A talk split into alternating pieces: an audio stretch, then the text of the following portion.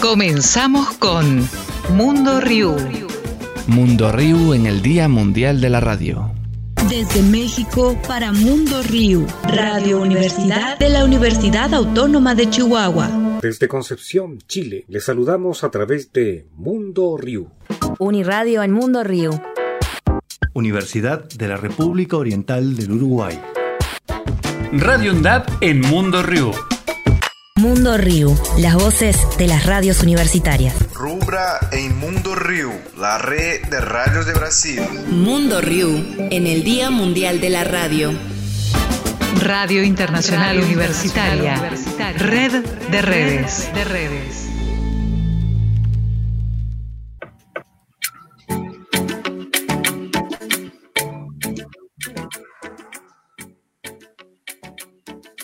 Amigos desde la República Argentina, nuestro saludo en este tercer Mundo Riu que abre el año 2021 con la característica de que vamos a hacer hoy, a diferencia de las experiencias anteriores, un programa de dos horas de duración que parcial o totalmente va a poder ser reproducido por todas las radios universitarias el 13 de febrero, que es el Día Mundial de la Radio eh, desde la mirada de la UNESCO para comenzar rápidamente, porque estamos representados las tres Américas y Europa, voy a saludar con todo gusto a nuestro presidente de la Radio Internacional Universitaria, Daniel Martín Pena, que está en Extremadura, en Badajoz. Dani, ¿cómo estás? Vamos a ver si te escuchamos porque tenemos... Ahora, ahora.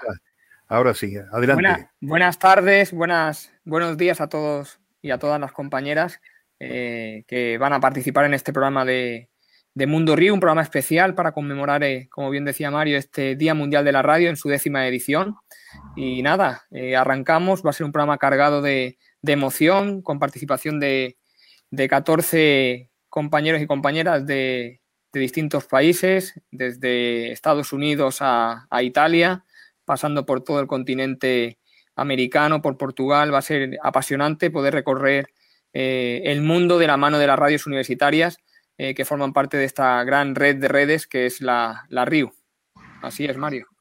Bueno, comenzamos entonces con alguien que tiene mucha importancia y que ha dado una gran mano en la historia de la Radio Internacional Universitaria, que es sucesora, saben ustedes, de la RULAC, la red de radios universitarias de América Latina y el Caribe, y a partir del año 2017, eh, por esta cuestión ecuménica de seguir expandiendo e incorporando universidades amigas con radio y distintos países, eh, adoptó el nombre de Radio Internacional Universitaria. Así que con todo gusto, Daniel, vamos a presentar este momento en el programa. Federico Mayor Zaragoza, vamos a ver si lo escuchamos al director general, eh, al ex director general de la UNESCO, el doctor Federico Mayor Zaragoza. Sigue siendo el que llega más gente, el que, a mi modo de ver, da una información más veraz en general, el que permite una participación mejor de los eh, oyentes.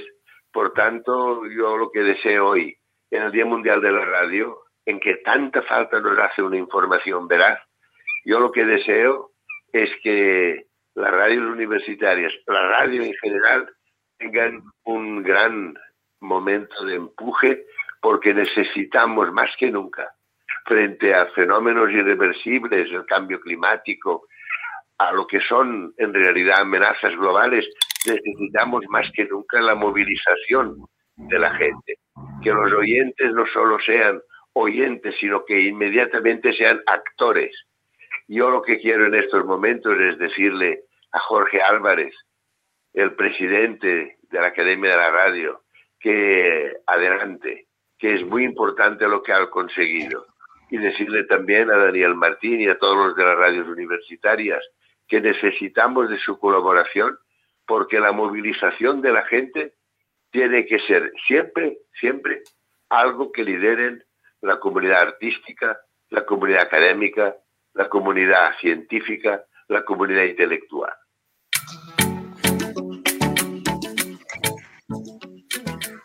Bueno, ahí Mario escuchábamos. Sí. Sí, ahí escuchábamos a, a, Federico Mayor Zaragoza, que al que le mandamos un fuerte abrazo desde aquí porque, bueno, ha, atravesado algunos problemas de salud, él y algunos familiares, así que, bueno, mucho ánimo para esa recuperación y, gracias por dedicar este minuto a, hablar de las radios universitarias que él tanto aprecia y tanto apoya desde, desde hace ya algún tiempo que tuvimos la ocasión de, de visitarla allá en su Fundación Cultura de Paz y que están, tanto está haciendo por nosotros, así que gracias ese, por ese saludo. Y, mencionaba a Jorge Álvarez, que tendremos también la oportunidad de entrevistar en este programa, eh, como el gran impulsor de, este reconocimiento para la radio que significa el 13 de febrero. Perfecto, bueno, muy bien. Eh, les cuento más o menos cómo va a ser la dinámica del programa, eh, que como ya digo, las radios universitarias podrán utilizar en forma fragmentada o integral. vamos a eh, recorrer los países con nuestros invitados, con nuestros amigos, compañeras y compañeros de las radios universitarias eh, de los países que integran la RIU. Este segmento eh, con la Argentina, con España y con Colombia. Saludo entonces a nuestro amigo y compañero Daniel Angrino, que es el responsable de la red de radio universitaria de Colombia, una de las más numerosas redes de radios universitarias del mundo, sin duda alguna. ¿Cómo estás, Daniel? Querido Mario, ¿cómo estás? Daniel, a Andrea y a Sonia, un placer de verdad estar participando con todos ustedes hoy de esta celebración que es tan importante, que nos llena de mucho orgullo como es el Día Mundial de la Radio. Desde Cali, Colombia, un saludo muy especial para todos ustedes. Se ha apagado el micrófono allí, estimado Daniel. Ahora sí podemos escucharte, dale. Sí, no, dando el saludo para todos, para que el tiempo sea el, adecuado, entonces hasta ahí va mi saludo para que nos alcance el tiempo para, para poder compartir con nuestras compañeras y por supuesto contigo, Mario, y con Daniel. Bueno, tenemos esta media hora también el placer de saludar a Andrea Romero, nuestra compañera, está en la ciudad de Bahía Blanca, al sur de la provincia de Buenos Aires, en la Universidad Nacional del Sur, y está también ella eh, formando parte de la comisión directiva de Aruna, la red de radios universitarias argentinas. ¿Cómo te va, Andrea? Bienvenida. ¿Qué tal, Mario? Muchísimas gracias. Un saludo a Sonia, a Daniel y también a Daniel. Un placer estar aquí y además una gran alegría poder estar celebrando en este caso el Día Mundial de la Radio en este contexto tan particular, tan singular para la humanidad del mundo, ¿no? Es un momento propicio este de encontrarnos, al menos virtualmente, y poder celebrar la radio. Bueno, este, confieso que hemos tratado, y vamos a ver si lo logramos, de balancear en la cuestión de género cada uno de los bloques de este programa, por lo tanto es hora de saludar a nuestra compañera Sonia Martínez, que es eh, la responsable de la radio de la Universidad Miguel Hernández. Eh, ¿Cómo estás, Sonia? Bienvenida. ¿eh? Pues muchísimas gracias, estoy feliz de estar con todos vosotros y vosotras con celebrando la, el Día Mundial de la Radio y, como no, nunca mejor dicho, con ese lema de la UNESCO de Nuevo Mundo, Nueva Radio, en el que tenemos la posibilidad de unir a las radios eh, universitarias del mundo gracias a plataformas digitales que ahora hablaremos de las actividades que hemos organizado en la Asociación de Radios Universitarias y cómo ha quedado tan plasmado como la radio es un medio de comunicación que se adapta a los tiempos. Eh, es así, claro que sí. Bueno, les digo a los amigos que están siguiéndonos por las redes eh, que ahora la radio tiene este componente gracias a la virtualidad de una aparición también audiovisual eh, complejo.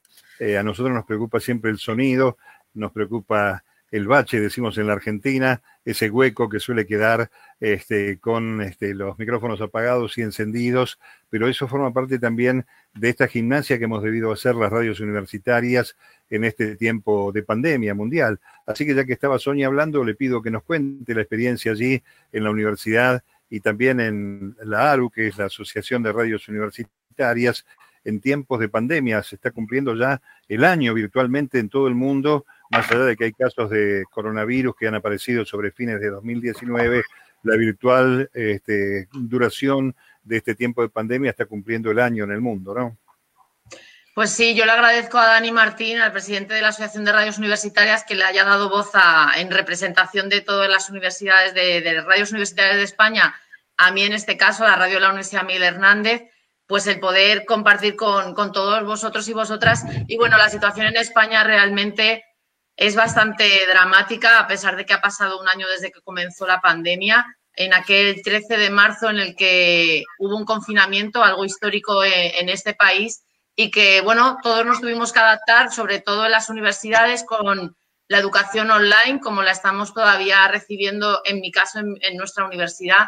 Y bueno, España territorialmente está dividida por comunidades autónomas y según las zonas de España, pues están con unas medidas de restricción u otras. Es algo histórico, como decimos, en guerra o solamente cuando fue el golpe de Estado vivimos y sufrimos un toque de queda. Ahora mismo todavía estamos con esa situación de, toques de queda, con restricciones en el número de personas que pueden ir por la calle, que sean familiares de, una misma unidad familiar, con restricciones en instalaciones deportivas y sobre todo, además del drama sanitario y de la crisis de la pandemia, es también el, drama económico que se está sufriendo por esas restricciones en la hostelería, en el turismo, que España es un país de, muchísimo turismo y ya digo que se está viviendo según la comunidad autónoma de unos lugares u otros de una forma diferente. Aquí en, en mi zona, en Alicante, que es tan turística y que tiene un clima tan bueno, pues la hostelería está cerrada y vamos a tener que poner todos mucho de nuestra parte, igual que la radio con su magia se ha adaptado, pues adaptarlo a todos los sectores económicos, porque vamos a tener que hacer un esfuerzo muy grande todos en, el mundo para adaptarnos a, esta nueva realidad, que no normalidad porque todavía no, no lo es. Y no sabemos cuál es la normalidad que vendrá cuando concluya esto también, ¿no? Lo digo con una sonrisa, pero vivimos en un tiempo de enorme incertidumbre, sin duda alguna. Nos vamos a Colombia. Daniel, contanos un poco allí cómo está el panorama, cómo ha sido el rol de las radios universitarias en el trabajo en pandemia. De esto ya hemos hablado en algunos Mundo Río anteriores, pero vale la pena actualizar esas noticias, creo. Mario, en lo general en nuestro país, digamos que estamos esperando que la primera persona se vacune. Digamos que somos uno de los países donde más atrasado está este proceso. Aparentemente inicia el 20 de febrero, según lo ha anunciado el gobierno nacional. Sin embargo, hay mucho escepticismo. De verdad que lo que impera en estos momentos es quizás la incertidumbre.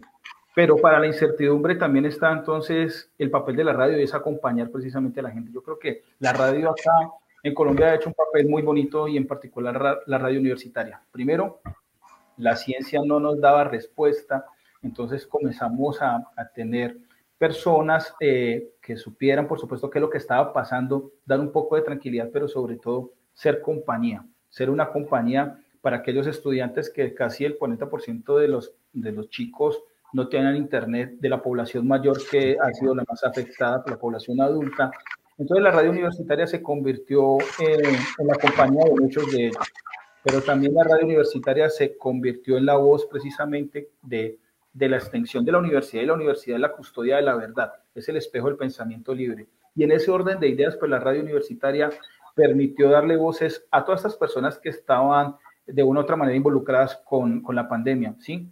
Los científicos, pero también sociólogos, antropólogos, porque psicólogos, porque también aquí todavía no dimensionamos los daños psicológicos que esto, eh, que esto ha dejado. Entonces, y fuera de eso, pues entre nosotros, ¿qué están haciendo cada universidad? ¿Cómo estaban transmitiendo? Entonces, desde la casa, entonces eh, se quebró un poco el paradigma de la radio en cabina, entonces la radio fuera de cabina, la radio en casa, eh, la radio, cambiar la parrilla de programación, y, hacer un acompañamiento y saber cómo estaban muchas emisoras universitarias. Algunas cerraron por un tiempo, fue complejo.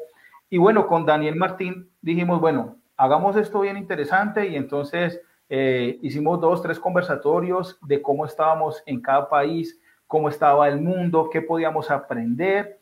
Y en eso vamos en estos momentos. Yo creo que, que en eso vamos. Eh, ha sido positivo.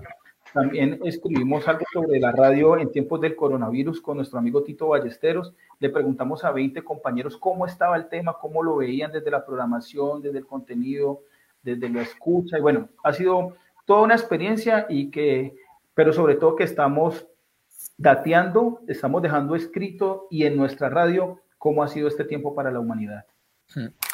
Eh, muchas gracias, eh, Daniel. Eh, por ese, ese gran esfuerzo que hizo la red colombiana para poner, al aire, para poner al aire, nunca mejor dicho, ese encuentro virtual de la RIU, que fue todo un éxito, que juntó a más de medio millar de personas en los, en los cinco conversatorios que, tuvieron lugar en el mes de mayo y junio. Fue un auténtico éxito. Ya lo dijo Mario al principio, la red colombiana es la red más, potente eh, en número y eh, de emisoras en, dentro de la RIU y para nosotros es una gran alegría que hace un año decidiesen volver a integrar parte de, esta familia que es la, la RIU y agradecido por, la, buena sinergia que existe entre nosotros y por todo lo que nos queda por hacer en, este año de, mandato que nos queda a Mario y a mí y por tu colaboración innegable en este tiempo. Daniel. No, eh, de verdad que para nosotros es un honor siempre el compromiso y en un debate con una amiga hablábamos de si la radio no habla de la misma radio, ¿qué medio va a hablar de la radio? O sea, nosotros hablamos de internet, de televisión, de prensa, pero los demás medios no hablan de nosotros. Y si no somos nosotros, entonces ¿quién? Entonces, bueno, acá estamos. Perfecto. Bueno, pues nos vamos eh, directos a Argentina, a la Universidad eh, Nacional del Sur, con la amiga y compañera Andrea Romero, que forma parte de la nueva comisión de Aruna, que, fue elegida ya por el mes de, de diciembre, cerrando el año 2000. 2020. Cuéntanos, Andrea, cómo está la situación por allá por Argentina, cómo están los cometidos de esa nueva junta directiva, de esa comisión directiva de, Aruna que, empezó hace unos meses con, con Añazgo. Así que Así es. ahí, tu turno, Andrea.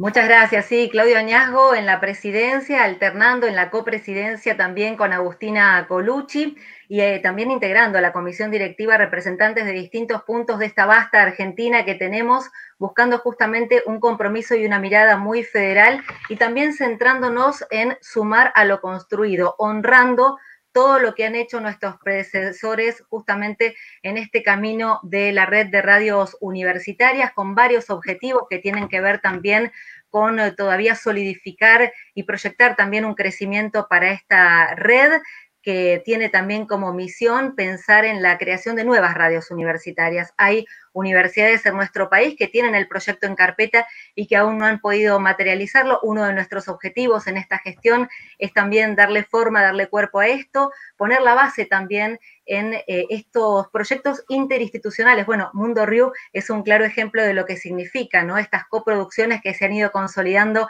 a través del tiempo y fortaleciendo, ¿no? Eh, Mundo Riu, Riu Diversidad, Somos Riu, bueno, eh, estos contenidos que son tan ricos y tan necesarios. También este mm, trabajo de, generar recursos propios, algo importante para todas las instituciones y Aruna no es la excepción, pensando también en el fortalecimiento de algo tan esencial como es el recurso humano de nuestras emisoras, ¿no? Buscando capacitar también y dar herramientas más aún en estos tiempos tan complejos donde la radio se ha diversificado y necesita de otras herramientas, no solamente las capacidades técnicas o al micrófono que puedan tenerse, ¿no? También en este mismo sentido. Y hay ejes sobre los que definimos trabajar de manera transversal, que son género, también adultos y adultas mayores y personas con discapacidad, siempre buscando dar un, marco institucional a estos temas y, como decíamos, una amplia agenda muy nutrida en crecimiento con la apertura a todos los puntos de nuestro país y con una profunda y concentrada mirada federal. Bien, es este, la idea establecer este cierto paisaje de la radio universitaria, planetaria, en eh, los alcances que tenemos aquí. La mayoría de las emisoras eh, son hispanoparlantes, pero por suerte se van sumando a la RIU este, nuevos países hermanos. Está, bueno, la Raduni fundante y también está Portugal. Pero quiero que cuente Daniel Martín Pena eh, la actividad de ARU, de la red española, en el arranque de este año 2021, que tiene también algunas novedades, ¿verdad? Sí. Ahí, ahí quiero agradecer a, mi colega Sonia Martínez, porque ella es la que se ha encargado de llevar a cabo eh, toda la gestión de este Día Mundial de la Radio. Eh, no podía ser de otra manera. Aquí lo celebramos eh, de manera muy, muy ferviente porque fue la Academia Nacional de la Radio la que promulgó un poco y, posicionó este Día Mundial de la Radio en la UNESCO gracias a, la, intervención de Federico Mayor Zaragoza, Jorge Álvarez, pero aquí ha sido Sonia Martínez, eh, que está eh, en la ARU, en la comisión directiva también, eh, la radio UMH, la que se ha encargado un poco de organizar. Así que, Sonia, si quieres, puedes contar un poquito, aunque antes de eso me gustaría enlazar un momento con, con Andrea y saludar también a, a nuestro buen amigo Aldo Romman, que estuvo en la presidencia de Aruna durante mucho tiempo y yo creo que hizo una muy buena labor. También fue presidente de esta, de esta RULAC, que ahora se llama RIU, pero bueno, que es lo mismo, es una gran red de redes a nivel internacional. Así que un, un abrazo fuerte a, nuestro buen amigo Aldo Roman allí en, en Entre Ríos, en Paraná. Gracias. Pues hemos hecho dos actividades maravillosas que hacemos todos los años con ese lema de la UNESCO de Nuevo Mundo, Nueva Radio. Las radios universitarias han colaborado con unas piezas en las que sobre todo han hablado pues de cómo la radio, decía antes, se adaptaba pues con el formato de radio a la carta, de podcast, del uso de las plataformas cuando con la pandemia todos desde casa seguimos y continuamos haciendo programas. En el caso de la radio UMH también ha colaborado que le hicimos una entrevista a un periodista de mucho prestigio en España, Manu Carreño. Es el, periodista en cuatro y en el larguero, dirige el larguero de Cadena Ser. Y bueno, él habló un poco de cómo los deportes se han adaptado también a la radio en la pandemia, a las retransmisiones deportivas y cómo el mundo del deporte ha cambiado porque las demás emisoras lo hicieron casi todas en, qué formato se había modificado. Y luego una alegría muy grande dar de nuevo nuestro premio ARU, que en, este, en esta ocasión lo cambiamos en vez de premio Joven ARU a, a estudiantes por el cambio y por el tema del confinamiento y la pandemia, lo adaptamos a la mejor iniciativa en la programación eh, con, con algo relacionado con la pandemia. En este caso ha ganado la radio de la Universidad de Jaén con un programa muy bonito que se ha llamado Dialogamos, que ha dirigido Julio Olivares, en el que ha unido radio, teatro y psicología. Y por lo que decía Daniel Angrino, uníamos a, los investigadores, al personal docente investigador con la radio, pues para hacer de una forma teatralizada, como decía, eh, temas pues de cómo afrontar el estrés, eh, las situaciones en las que estuvimos confinados y bueno, hubieron otras iniciativas como la de Onda Campus de Dani Martín y, Leonor, en el que daban consejos muy útiles para el desconfinamiento, porque era una situación que nunca habíamos vivido y que íbamos a tener que hacer cuando saliéramos a la calle. Y hubieron otras iniciativas, como por ejemplo la de El Amor Confinado, que era de la radio de la universidad, por el Día del Libro con microrelatos, y todo el dinero de los premios fue destinado a la investigación de la COVID-19. Muy bien, tengo algunos saludos que agradecer porque el programa está saliendo en vivo, en directo, pero podrá ser este, escuchado y visto a través de las redes mañana particularmente, lo estamos haciendo este viernes 12, mañana que se cumple efectivamente el Día eh, Mundial de la Radio. Los saludos de, desde Fortaleza, Brasil, eh, de Bruno Balacó, eh, también Rosita Mercado desde la ciudad argentina de San Juan, Vladimir Vargas Cerón desde La Habana, Cuba, queridos amigos que están ingresando y además imagino viendo a través del Facebook de la RIU y de otras redes donde está saliendo este programa, cosa que nos resulta sumamente grato. Eh, bueno, eh, para Daniel Angrin, una pregunta que vengo pensando mientras escucho a las compañeras. ¿Cómo ha sido el rol de la radio no universitaria en Colombia en el tema de la pandemia? Porque hemos hablado mucho el año pasado de los esfuerzos que hemos hecho las radios universitarias en el formato de teletrabajo, eh, apelando a nuestros científicos e investigadores para terminar con la noticia falsa o la fake news. ¿Cómo ha sido eh, la experiencia en Colombia, Daniel? Hablar de las radios no universitarias en Colombia es hablar de un medio supremamente poderoso, donde los grandes conglomerados económicos tienen su representación en los medios de comunicación donde a pesar de la pandemia, pues siguen defendiendo sus intereses, donde las parrillas sufrieron pocas modificaciones, sí, pero yo quisiera hacer una crítica, es digamos cómo se hizo la narrativa o el lenguaje de esta pandemia, sí, digamos que los números se convirtieron en récords, o sea, las vidas deshumanizamos un poco, es una opinión, deshumanizamos un poco todo este ejercicio eh, o, mejor, esta situación tan compleja que vivía la humanidad como era, eh, como es esta pandemia. Entonces, hablar de cada día nuevo récord, 3.000 contagiados, nuevo récord, 300 eh, muertos, el nuevo récord, 500 muertos, entonces no sé con quién estábamos compitiendo para traer más contagiados o más muertos y creo que ahí falló la radio un poco. Trató de ser compañía, habían programas por supuestos Mm, sacándonos un poco de esa realidad. Quizás podría uno dar una apuesta a eso, pero siguen eh, estos programas con la misma lógica de acuerdo a los dueños de estos medios de comunicación, a los grandes emporios económicos. Entonces, digamos, eh, por supuesto, reitero, me devuelvo un poco entonces la contraparte de la radio universitaria o, o de medios alternativos, ¿sí?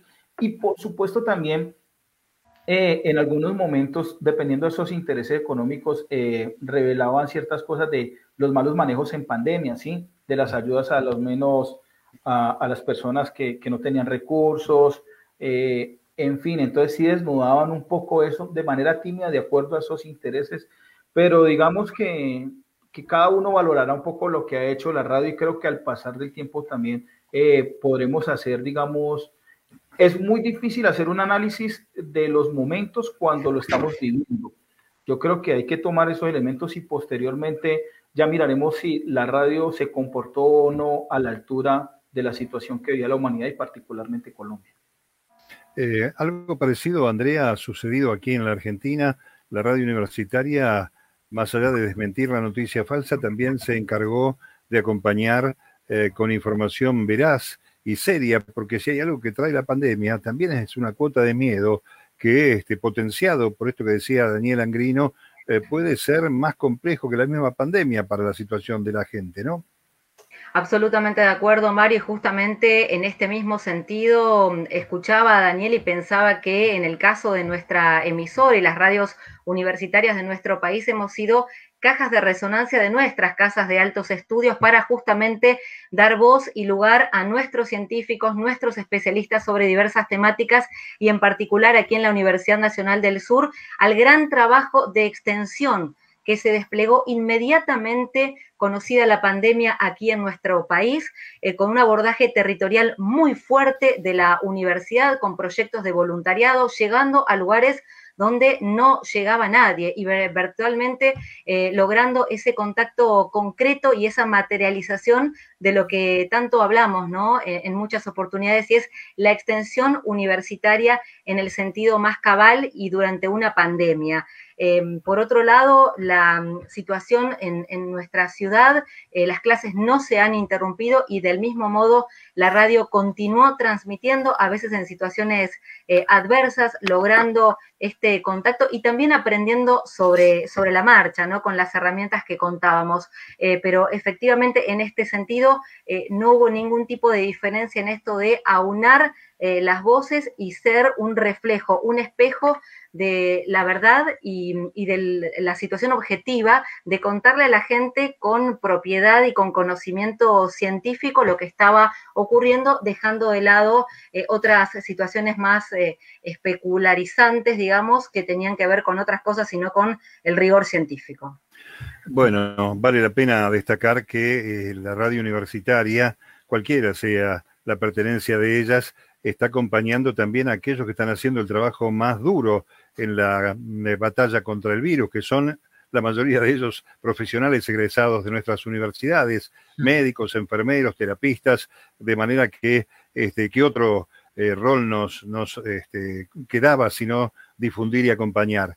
Eh, quiero cerrar, este, ya cerrará nuestro presidente de la RIU este bloque, quiero agradecerles a Sonia, Andrea, Daniel Angrino, les mando un abrazo enorme y este, desde luego seguimos con los próximos Mundo Rio porque hay que seguir hermanando las radios. ¿eh? Feliz Día Mundial de la Radio. Gracias. Gracias. Felicidades para todos. ¿eh? Y tenemos otro, otro saludo, Dani, tenemos. Sí, tenemos ahí otro saludo. Eh, quiero despedir a los, a los colegas. Eh, de verdad, me quedo, me, me apunto la frase que dijo ahora Andrea de que las universidades han sido cajas de resonancia. Eh, me guardo esa frase, me encantó. Eh, gracias a los tres por haber participado y, vamos a dar paso, como bien decía Mario, al saludo de Rebeca Greenspan, que ella es secretaria general de la SEGIP, la Secretaría General Iberoamericana, que también habla muy bien de nuestro querido medio de la radio. Vamos a, vamos a escucharlo. Yo conozco la radio de mi país, la radio universitaria de mi país, conozco la de México porque vivía en México. tienen una penetración impresionante y además permite que la universidad también se una a la gente, ¿no? La radio, le soy sincera, es el medio de comunicación que a mí más me gusta. me parece que es un espacio donde hay tiempo. En la televisión nunca hay tiempo, ¿no? En cambio, la radio permite la conversación y, la explicación, ¿no?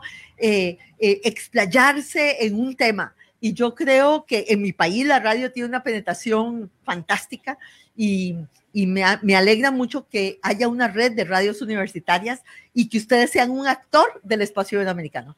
Mundo Riu en el Día Mundial de la Radio. Mundo Riu Radio Internacional Universitaria Red de Redes. Mundo Rio no Día Mundial do Rádio. RIU en el Día Mundial de la Radio.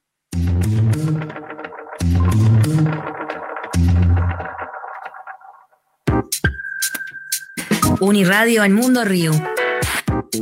Desde Montevideo, Uniradio. Universidad de la República Oriental del Uruguay. 13 de febrero, Día Mundial de la Radio. Mundo Río. Radio Internacional Universitaria. Red de redes.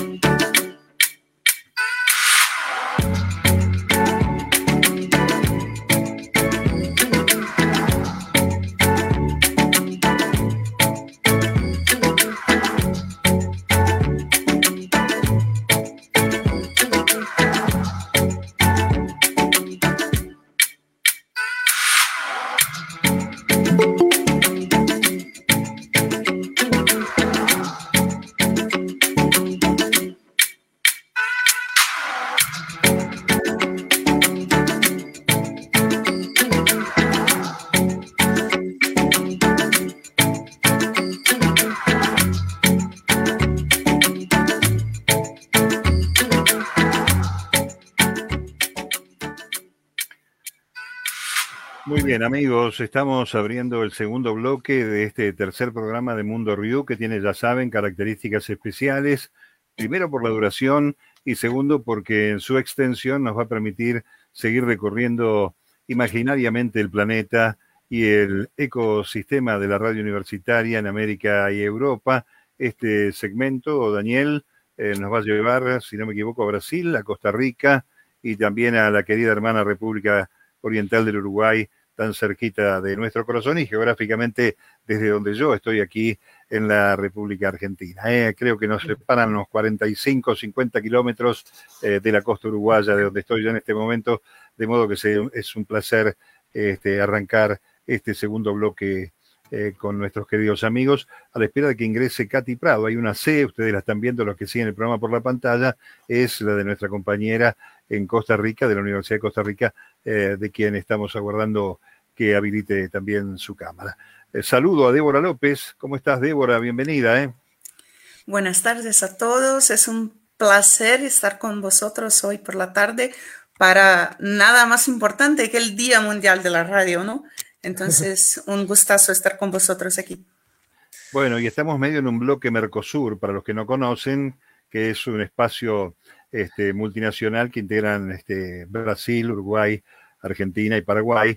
Faltaría un paraguayo en este cuarteto para completarlo, pero está este, nuestro querido amigo Gabriel Gali. ¿Cómo estás, Gabriel? ¿Cómo va todo?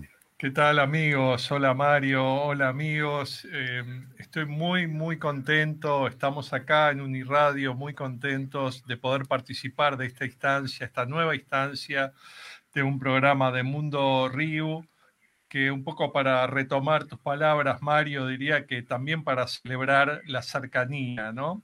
Esta cercanía que nos brinda la radio, ¿eh? más allá de las fronteras, porque de hecho estamos celebrando eh, anticipadamente el Día Internacional de la Radio, que conmemora, eh, creo que son 75 años desde la fundación de la Radio de las Naciones Unidas.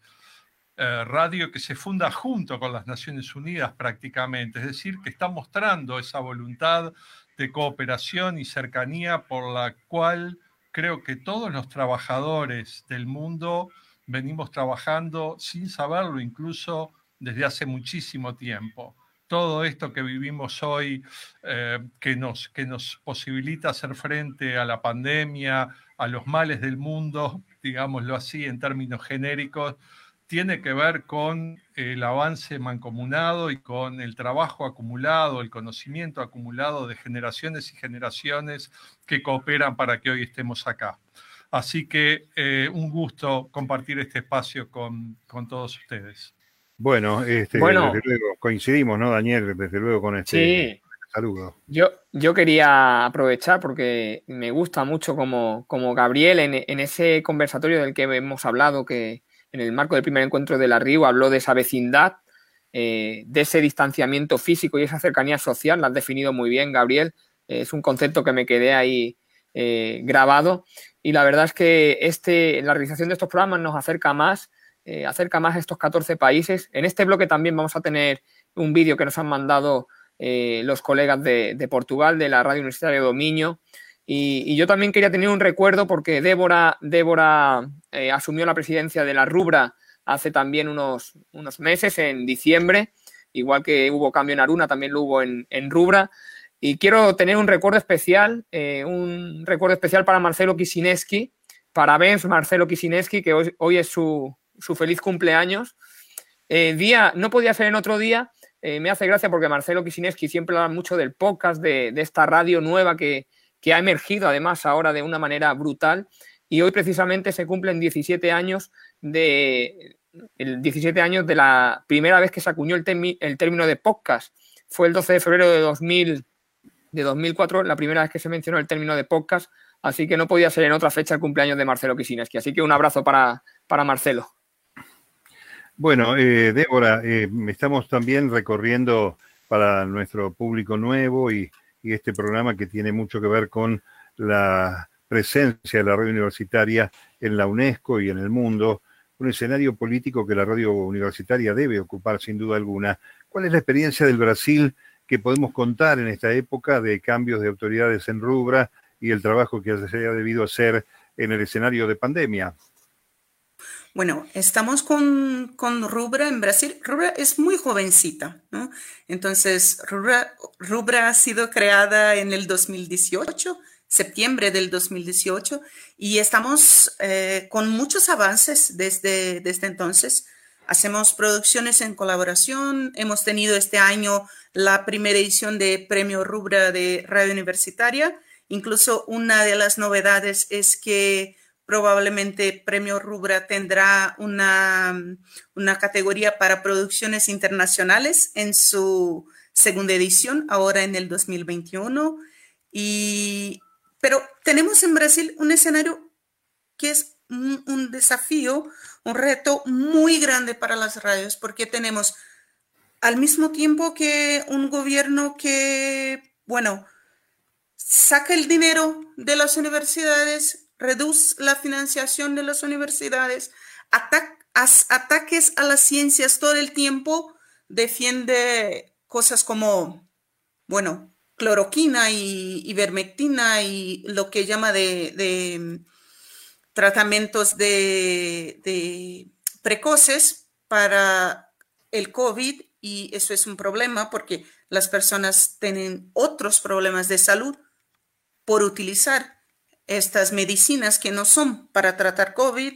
Entonces tenemos el escenario de, aislamiento, entonces hacemos las cosas desde nuestras casas, como todos, pero en un país de dimensiones de continente muy grande, que es muy difícil para que hagas las cosas desde su hogar, eh, con baja estructura en las universidades y en las radios universitarias y con este escenario de muchas dificultades, las radios universitarias brasileñas lograron producir muchísimas producciones de calidad. Entonces, eso para nosotros es un poco de, alento porque nos, nos demuestra todo el compromiso que tienen los productores de radios universitarias en Brasil con el contenido, con la sociedad, con la ciencia.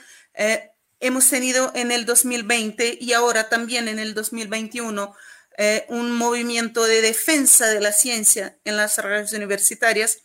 Yo sé que en muchos de los otros países no es necesario que se haga eso, pero en Brasil sí necesitamos, y eso es un poco triste, pero necesitamos defender la ciencia porque está bajo muchos ataques. Entonces, la red universitaria cumple en, el, en la pandemia este papel de defender la ciencia, de difundir los avances de la ciencia y de acercar las universidades a las comunidades y lo está haciendo muy bien. Con todos los desafíos que tiene, lo está haciendo muy bien. Bien, nuestra solidaridad sin duda alguna que se ha puesto de manifiesto ya hace un par de años eh, de universidad a universidad o de universidades a universidades y también desde el punto de vista de la radio, lo que ha hecho Débora, que además hace lujo, da, da clase de buen español, eh, es describir una situación política que uno no puede menos que repudiar, ¿no? La divulgación de medicación que puede dañar la salud en aras de este, subestimar, de despreciar la pandemia, ha sido realmente este, replicada por otros medios concentrados, pero nunca tanto como lo que hemos visto en Brasil. Sí, Dani, adelante.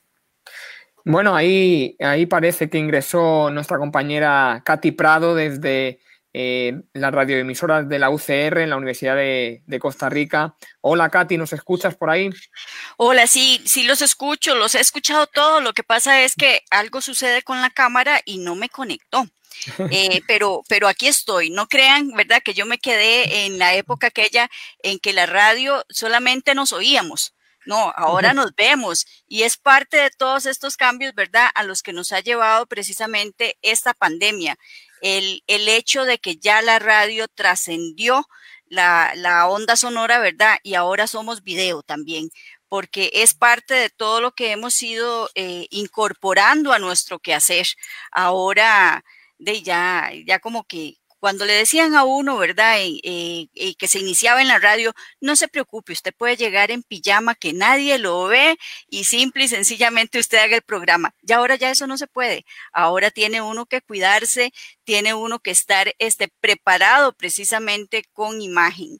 Eh, es, es, es de verdad que un aprendizaje muy grande el que nos viene a dejar precisamente esta pandemia.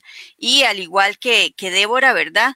Eh, toda la información cuesta mucho manejarla, cuesta manejarla desde, desde las radios, máxime que la mayoría de autoridades, no sé en los países de ustedes, ¿verdad? Pero aquí en Costa Rica, desde marzo que se dio el primer caso, eh, dijeron trabajo remoto. Y trabajo remoto, vean a ver ustedes cómo hacen para sacar su señal al aire porque de ahí nos debemos precisamente a, toda nuestra audiencia. Y tuvimos que simple y sencillamente irnos a las casas y empezar a jugárnosla. Y entonces ahí fue donde, donde se puso a prueba, ¿verdad? Lo que son los equipos de trabajo y de cómo de cómo seguíamos sacando nosotros el trabajo, porque de la audiencia que también estaba ya en sus casas, porque estaban en trabajos remotos, de, requerían de una información que fuera cierta. Y eso nosotros tenemos que, eh, no sé, quedarnos con una piedra en el pecho y decir, ¿verdad? Tenemos credibilidad. Las radios universitarias son de pura credibilidad. Y los, los oyentes, ¿verdad? Cuando querían saber con certeza qué estaba sucediendo, nos sintonizaban. Y, y hemos crecido, hemos crecido como radio, hemos crecido como equipos y, ahí vamos, ¿verdad? Y cada vez nos damos cuenta de que nos buscan más. No sé si, si, si puedo seguir extendiéndome o si vamos ahí este, intercalando. Yo, Katy, te quería, te quería agradecer eh, eh, de verdad también porque hemos venido hablando de ese encuentro virtual de la RIU, que desde la Universidad de Costa Rica vayáis a editar ese libro que va a recoger todos los testimonios eh, de, las, de los países eh, de la RIU, eh, de cómo sus radios han afrontado precisamente esta pandemia. Así que agradecerte personalmente, bueno, desde la presidencia de la RIU, el que hayas tomado el testigo y hayáis decidido desde vuestra universidad editar este libro, en el que han participado 20 colegas de 20 países haciendo un, un, resumen de cómo estas emisoras las has descrito perfectamente, han hecho, han hecho un servicio público implacable. Sí, este, no, eso, el agradecimiento, ¿verdad? Es para, para todos y la confianza que tienen precisamente en Costa Rica, ¿verdad? De que nosotros vamos a, dar un producto de calidad, porque así va a ser, ¿verdad? Eh, todo esto viene precisamente eh, eh, muy revisado por todos ustedes, porque es, es, es, es el quehacer de nosotros del, del, día a día, ¿verdad? Y de ahí, dentro de todas esas cosas, los recortes presupuestarios que sé que todos tenemos, eh, pues a nosotros nos quedó ese, ese presupuesto por ahí guardadito, ¿verdad? Precisamente para poder colaborar con, con Ryu y, sacar este, este libro, que sé que va a andar buscándolo mucha gente. Lo que sí no sé es cómo voy a hacer para, para entregárselos, porque virtual puede, puede irse por cualquier lado, pero yo sé que, todavía eh, mucha gente busca el papel. Yo soy una, ¿verdad? Que añoro el olor a, papel nuevo, ¿verdad? Y poder eh, recrearme precisamente en esas lecturas. Bueno, habrá posibilidades de vacuna mediante encontrarnos, aunque sea para el libro, Katy, sin duda alguna. Eh, quiero eh, detenerme un minuto, no despedir a los amigos, porque tenemos eh, al presidente fundador de la Academia de las Artes y Ciencias Radiofónicas de España para poder este, conocer por qué estamos conmemorando el Día Mundial de la Radio este 13 de febrero. Bueno, la primera pregunta, con permiso del presidente de la RIU, tiene que ver un poco con la historia, al señalar que la Academia española es eh, fundante del Día de la Radio. ¿Por qué no nos contás un poco cómo ha sido la construcción de esta idea y, por supuesto, llegar al feliz término hace 10 años para su concreción? Gracias a la intermediación, al asesoramiento de Federico Mayor Zaragoza, cómo pudimos, a su vez, eh, que el gobierno de España, por encabezado en cuanto a lo que era la embajada de España en UNESCO, del, el embajador Ion de la Riva, fue el que eh, acogió con buen agrado el poder tramitarlo a través del Consejo Ejecutivo, pero nos pidieron lo siguiente. ¿eh? Apoyos internacionales. No solamente basta con los apoyos nacionales, sino conseguidme, por favor, apoyos internacionales. Bueno, pues eso nos llevó también mucho esfuerzo. Entre ellos, pues bueno, pues ponernos a recabar apoyos con todas las organizaciones de radiodifusión y emisoras de prestigio de todo el planeta. Así que conseguimos apoyos, pues fíjate, de, emisoras tan distintas y distantes como Radio Vaticano o la Radio Nacional Cubana. Y todos apoyando mediante un modelo de carta que habíamos hecho, ¿eh? apoyando la iniciativa de la Academia Española de Radio para conseguir que el 30 de octubre fuera proclamado Día Mundial de la Radio. Y luego con, de las organizaciones internacionales de radiodifusión, organizaciones profesionales del sector, de todos los continentes. Conseguimos, desde pues, eh, la eh, Asociación Internacional de Radiodifusión, que además está con sede en Paraguay.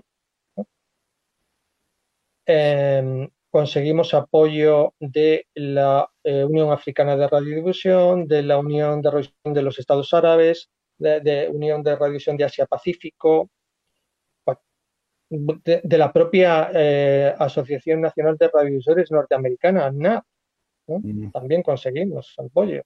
Bueno, fue imparable, imparable. Y luego, pues otros muchos apoyos. Pero es que además se sumaron los apoyos de las distintas eh, comisiones nacionales o embajadas de los distintos países que formaban el Consejo Ejecutivo. Así que tuvimos que empezar a mandar cartas en inglés, en francés, ¿eh? sobre todo, a eh, las mm, comisiones nacionales que iban a votar en el Consejo Ejecutivo. Y bueno, pues nada, que, sí que fue un, gran éxito y luego tuvimos una reunión en, previa en 2011 allí en París con el director general de comunicación, Denis Karklins, para eh, presentarle toda esa abundante documentación, impresionante de emisoras y hasta inclusive de las propias embajadas de los distintos países que formaban parte del Consejo Ejecutivo. Bueno, en resumida, que se llevó a la en septiembre de 2011 se llevó eh, la propuesta de España al Consejo Ejecutivo y salió por unanimidad la fecha, pero mm, bueno, la fecha, ojo, la proclamación del Día Mundial de la Radio, pero con un cambio, la fecha. La fecha no fue, como ya sabemos, el 30 de octubre, sino el 13 de febrero. Y fue por lo siguiente. Fue porque también hubo un caluroso debate, un acalorado, mejor dicho, un acalorado debate en esa reunión del Consejo Ejecutivo, porque eh, Rusia quería hacer valer la fecha del inventor Alexander Popov, el inventor de la antena. Como os he mm. dicho antes, gracias a, la antena, Marconi había también podido patentar eh, su sistema de radiotelegrafía, porque claro, sin la antena no, podía funcionar. Pero Popov, no lo tenía patentado. Entonces, bueno, los rusos insistían mucho en, la fecha de por qué. ¿Sabéis por qué? Porque en Rusia el padre de la radio es Popov y se celebra el 17 de mayo el Día de la Radio en Rusia y, otros países cercanos ¿eh? de la antigua Unión Soviética, se celebra el Día de la Radio ese 17 de mayo. Y entonces estaban ahí muy enrocados. Pero claro, para eso saltan los italianos diciendo, ¿cómo? Pues para, antes que Popov, el inventor de la radio, que era Marconi y en esto que los alemanes dicen, bueno, pero antes de Marconi, antes de Popov estaba ¿eh? Henry Hertz. Sí. Con lo cual, bueno, ahí la verdad es que nos contó el embajador Ion de la Riva que casi se vuelve loco. Y llegó a decir, por favor, me da igual la fecha, yo lo que quiero es que se proclame el Día Mundial de la Radio, da igual la fecha. ¿eh? Nos lo consultaron a nosotros y el propio embajador salió a decirnos, hay un escollo, puede salir adelante ¿eh? si se cambia la fecha. ¿Tenéis algún inconveniente, señores de la Academia de la Radio? Y yo estuve a punto de decir a la porra todo, no, no, no queremos, si no es el 30 de octubre, no queremos que haya un día de la radio, porque la propuesta era realmente partida de la academia, con todas esas cartas de apoyo, imaginaros, todo ese esfuerzo. ¿no? Y entonces lo que mm, me lo pensé dos veces, la verdad, y dije, bueno, que se consiga el Día Mundial de la Radio, tiempo habrá a cambiarle la fecha. Eh, Jorge, pues la verdad es que es eh, una trayectoria ardua, dura, pero al final, como bien dices tú, se ha conseguido instaurar este 13 de febrero como Día Mundial de la Radio y te lo tenemos que agradecer todos porque, bueno, es una, una fiesta para todas las emisoras públicas, eh, privadas, universitarias, comunitarias. Eh, así que agradecidos a ese esfuerzo que hizo en su momento la Academia de la Radio en España y a, ti personalmente. Y también acordándote muy bien de Federico Mayor Zaragoza, que, puso su gran granito de arena. Así que muy agradecidos porque nos hayas concedido este ratito de entrevista y que sigamos celebrando muchos más años de, este, de este medio que queremos tanto. Pues muchas gracias, Daniel y, Mario. Bueno, eh, eh, sin duda apasionante historia la de la del amigo Jorge Álvarez para lograr conseguir eh, esta proclamación del Día Mundial de la Radio. ahí volvemos a Uruguay con, nuestro amigo Gabriel. Gabriel desde Uniradio, allí en, la Universidad de la República en Montevideo.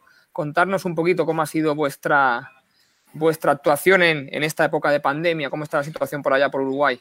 Bueno, eh, nosotros hemos estado trabajando muy intensamente durante todo el año pasado, eh, justamente con un equipo duplicado, digamos, ¿no? Ahora este, estamos de nuevo con nuestro pequeño equipo de siete personas, eh, tratando de encarar este nuevo año, pensando en el futuro, donde pensamos realmente eh, intensificar en la medida que podamos las relaciones internacionales y el espacio para eh, nuestras relaciones internacionales en la radio, además de las funciones lógicas de acompañamiento a todo el quehacer de la Universidad de la República en torno a la problemática que nos aqueja a todos, que es la problemática del COVID. Y acá me siento totalmente eh, hermanado con lo que decía Débora acerca de defender la ciencia.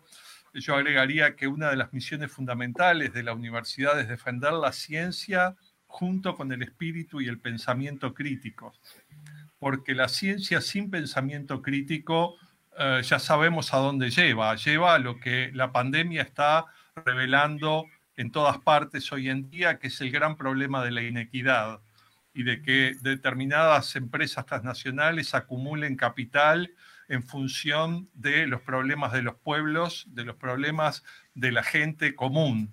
Y eso me parece realmente un problema ético de primer orden debemos encarar. Por supuesto que estamos a favor de que los laboratorios investiguen, pero estamos a favor sobre todo de mantener vivo uno de los elementos fundamentales del pensamiento marxista, que creo que está tan vigente que es inequívoco y rompe los ojos. Y, es, y que justamente en este contexto queda claro hasta qué punto las relaciones de producción traban el desarrollo de las fuerzas productivas. Y tenemos que tener esto muy claro y poder decirlo, conversarlo, intercambiar serenamente en torno a esto, porque el mundo reclama que asumamos responsabilidades frente a esta situación. Y creo que eh, obviamente que lo nuestro es apenas un granito de arena, pero creo que los medios universitarios debemos estar acompañando todos estos procesos de reflexión y en la medida de lo posible de transformación de esta situación que estamos viviendo. Y eso creo que pasa por defender la ciencia, no ya de la superstición como era hace un tiempo, aunque la superstición nunca muere, se desplaza, digamos, ¿no? Como, como prácticamente todo. Pero también defenderla de la rápida y oportunista apropiación de la ciencia por parte de la tecnología. Ya hubo un famoso filósofo que en el siglo pasado eh, denunciaba que la, ciencia es esclava de la tecnología dentro de un mundo claramente mercantil y utilitario, ¿no? Pero eh, los temas como la salud no pueden estar en, manos de, empresas que buscan el rédito. Tienen que estar eh, eh, en manos de gobiernos, de las entidades públicas. tenemos que realmente este, ver si esta es una nueva oportunidad para dar un paso hacia adelante en la integración, la cooperación y sobre todo la distribución.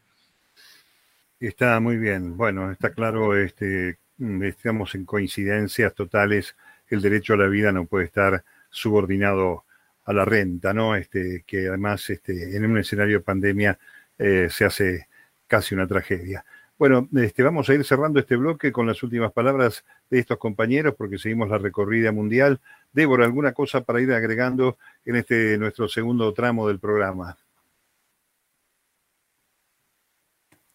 Bueno, me gustaría hablar un poquito porque eh, en Brasil tenemos una, una, una realidad creo que es un poquito distinta porque estamos sumando la defensa de la vida, de la vida con la defensa de la, de la ciencia, con la defensa del derecho a una renta básica que en Brasil estamos viendo en los últimos años un, un ascenso muy grande, un crecimiento muy grande del número de, personas que están abajo de la línea de pobreza. Y bueno, la pandemia ha ampliado mucho las diferencias en el país. Y cuando miras al que Gabriel decía, por ejemplo, de el, tratar la pandemia y desde la mirada de, la, del dinero, de la economía, de, los, de la financiación de, los laboratorios, lo que percibes es que no se, no se da valor a la vida. En Brasil hemos vivido una situación de apropiación política del apoyo a las personas de baja, de baja gente, de, abajo de, de la línea de la pobreza, como he dicho. Y ahora una nueva negociación en el 2021 sobre si seguimos con, por ejemplo, lo, el comercio las tiendas cerradas o no, cuando estamos con un crecimiento muy grande del número de, casos de COVID y las personas quieren volver y hemos visto ahora en, las fiestas de final de año eh, celebraciones, mucha gente en la calle y las personas con los idosos. Me parece que el discurso de que la pandemia no es, no es algo serio, de que COVID no es algo serio, está siendo apropiada como verdad y eso me preocupa muchísimo. El punto positivo es que, como ha dicho Katy, la radio ha tenido un papel mucho muy, muy importante en Brasil y ha difundido mucho las informaciones que buscan garantizar la salud sanitaria, la, la seguridad sanitaria de las personas y movilizar los que pueden estar en sus hogares para que estén y contribuyan para una disminución del impacto de la pandemia. Eh, la producción de las radios universidades en Brasil ha sido muy seria, ha sido muy calificada y ha sido muy y ha crecido muy, mucho en importancia en la ecología de medios del país, digamos así, entre lo que se produce en el país. Y me gusta mucho estar aquí con vosotros hablando sobre eso, sobre eso y destacando la importancia de las radios universitarias. Muchas gracias, Débora. Perdona por mi español, que está muy, porque estoy un poco... Está perfecto. Todo un alegato en defensa de la radio universitaria y ahí pidió Katy, eh, para cerrar en este último bloque, el último minuto, Katy, que tenemos que seguir con, con los compañeros en el tercer bloque, así que ahí cerramos con Katy, con Gali, eh, unas últimas palabras.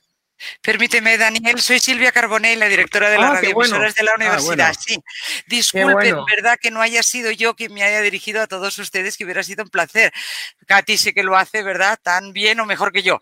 Pero es que me operaron hace una semana y media y la verdad es que estoy muy cansada todavía y me cuesta, ¿verdad?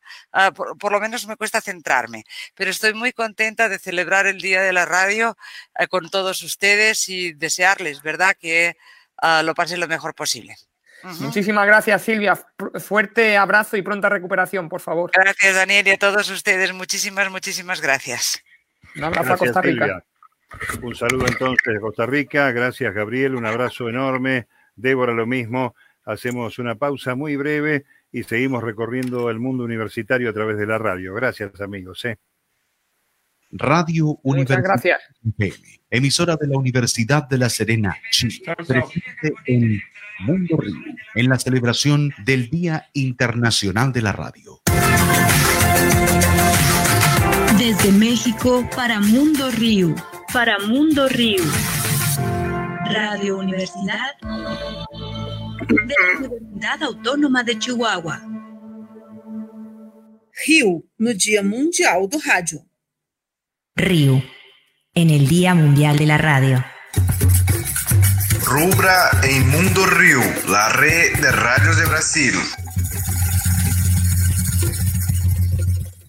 Continuamos en Mundo Río, en el Día Mundial de la Radio.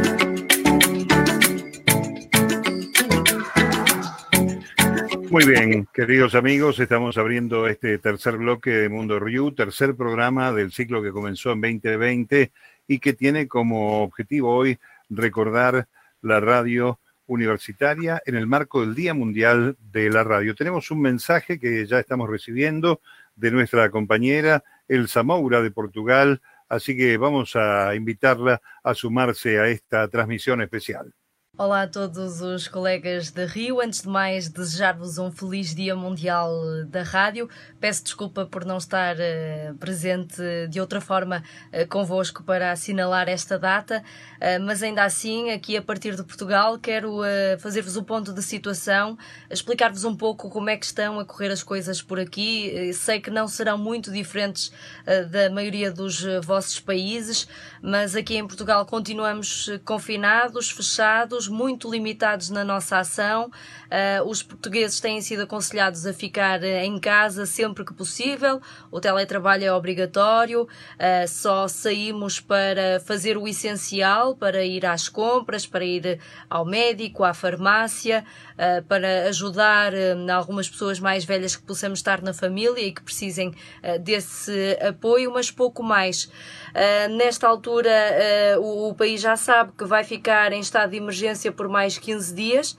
Uh, vamos continuar fechados pelo menos por mais 15 dias, mas ontem mesmo uh, o nosso Presidente da República informou que os portugueses se devem preparar para todo o mês de março, exatamente como agora, fechados.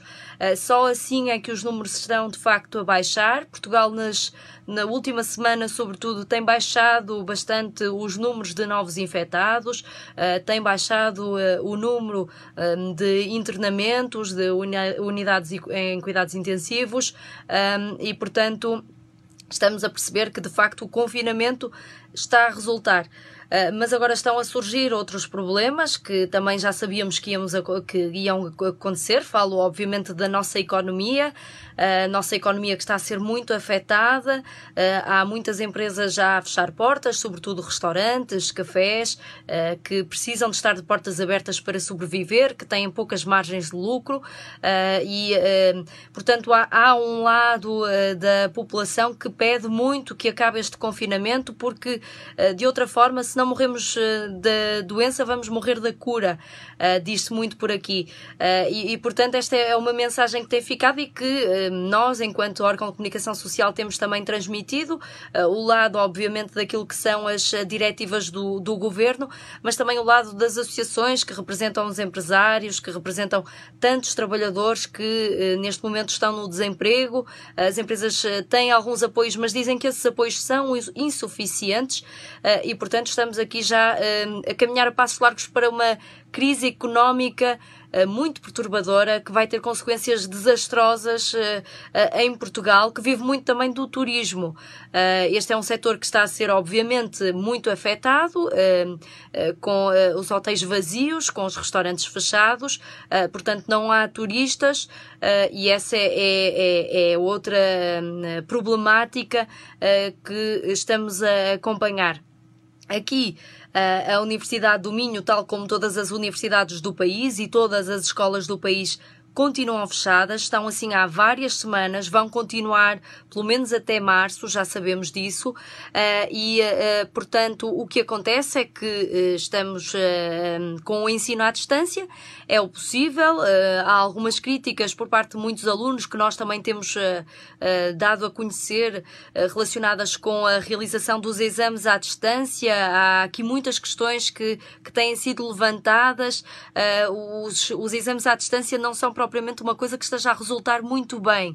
Um, e portanto vamos ter de esperar para ver o que é que acontece. Uh, agora começam as aulas do segundo semestre e portanto os alunos estão uh, mais focados nisso uh, e esta parte acaba por ser mais fácil do que aquilo que são os métodos de avaliação. Uh, a RUM tem também dado muito a voz aos estudantes, a voz aos professores, aos investigadores. Há muitos investigadores que também se queixam uh, por causa das bolsas de investigação que recebem da, com apoios nacionais e internacionais. Há muitas dúvidas, trabalhos de investigação que estão a ser afetados porque os investigadores não podem estar nos laboratórios e, portanto, esta é outra hum, questão uh, que uh, preocupa uh, a comunidade científica aqui na região do Minho e também, obviamente, em todo o país. Os problemas são muitos e é, infelizmente, este Dia Mundial da Rádio pode ficar marcado também por sublinharmos aqui outro problema que está relacionado com aquilo que é o nosso trabalho com o trabalho das rádios universitárias e no caso da RUM, da Rádio Universitária do Minho, o trabalho que fazemos a nível local. Nós não somos apenas uma rádio uh, que eh, dá voz aos estudantes, eh, que é dirigida apenas aos estudantes da universidade, à comunidade académica. Não, nós somos uma rádio local também, somos uma rádio muito importante para os ouvintes desta região, de Braga, Guimarães, de toda aqui esta região do Minho. Os números, as atualizações que se fazem sobre o número de infectados nesta região, nós temos de dar essa informação e estamos a dá-la. Somos um, um órgão de comunicação que tem estado muito atento e a acompanhar este, este problema. E depois também, agora com as vacinas a chegar, também uh, temos de uh, ajudar a comunidade a perceber como é que está a correr este processo, em particular aqui na região. Bueno, ahí escuchábamos a, a Elsa Moura, que es la directora de eh, RUN FM, que es la radio universitaria de la Universidad Miño, en el norte de Portugal, en Braga, Quiero agradecerle mucho el mensaje. Ha descrito muy bien, eh, traduzco brevemente, ha descrito muy bien la situación que está viviendo eh, Portugal, una situación dramática en esta tercera ola. Eh, Portugal tuvo una situación bastante buena en la primera ola, con muy pocos fallecidos. En esta tercera ola está teniendo muchísimos fallecidos. Dice que están en confinamiento total, por lo menos hasta finales del mes de marzo, y ha destacado mucho el papel que ha tenido y que está teniendo la radio universitaria Dominio eh, ya no solo con los estudiantes, sino con toda la población eh, local de la, ciudad de Braga. Así que gracias, eh, Elsa, por este, este mensaje que nos ha puesto en situación de, lo que está viviendo Portugal. Y bueno, ya empezamos con los invitados que tenemos en este tercer bloque. Quiero saludar a Antonio DiCaprio, que es el representante de Raduni en Italia. Él está, creo que es en Perugia, una ciudad preciosa de, de Italia que recomiendo que visite todo el mundo. Y también quiero saludar a, Marco Gutiérrez, que está en Chihuahua, en México. Saludos a los dos. Marco es presidente de la Red de Radios Universitarias de México. Gracias por estar con nosotros.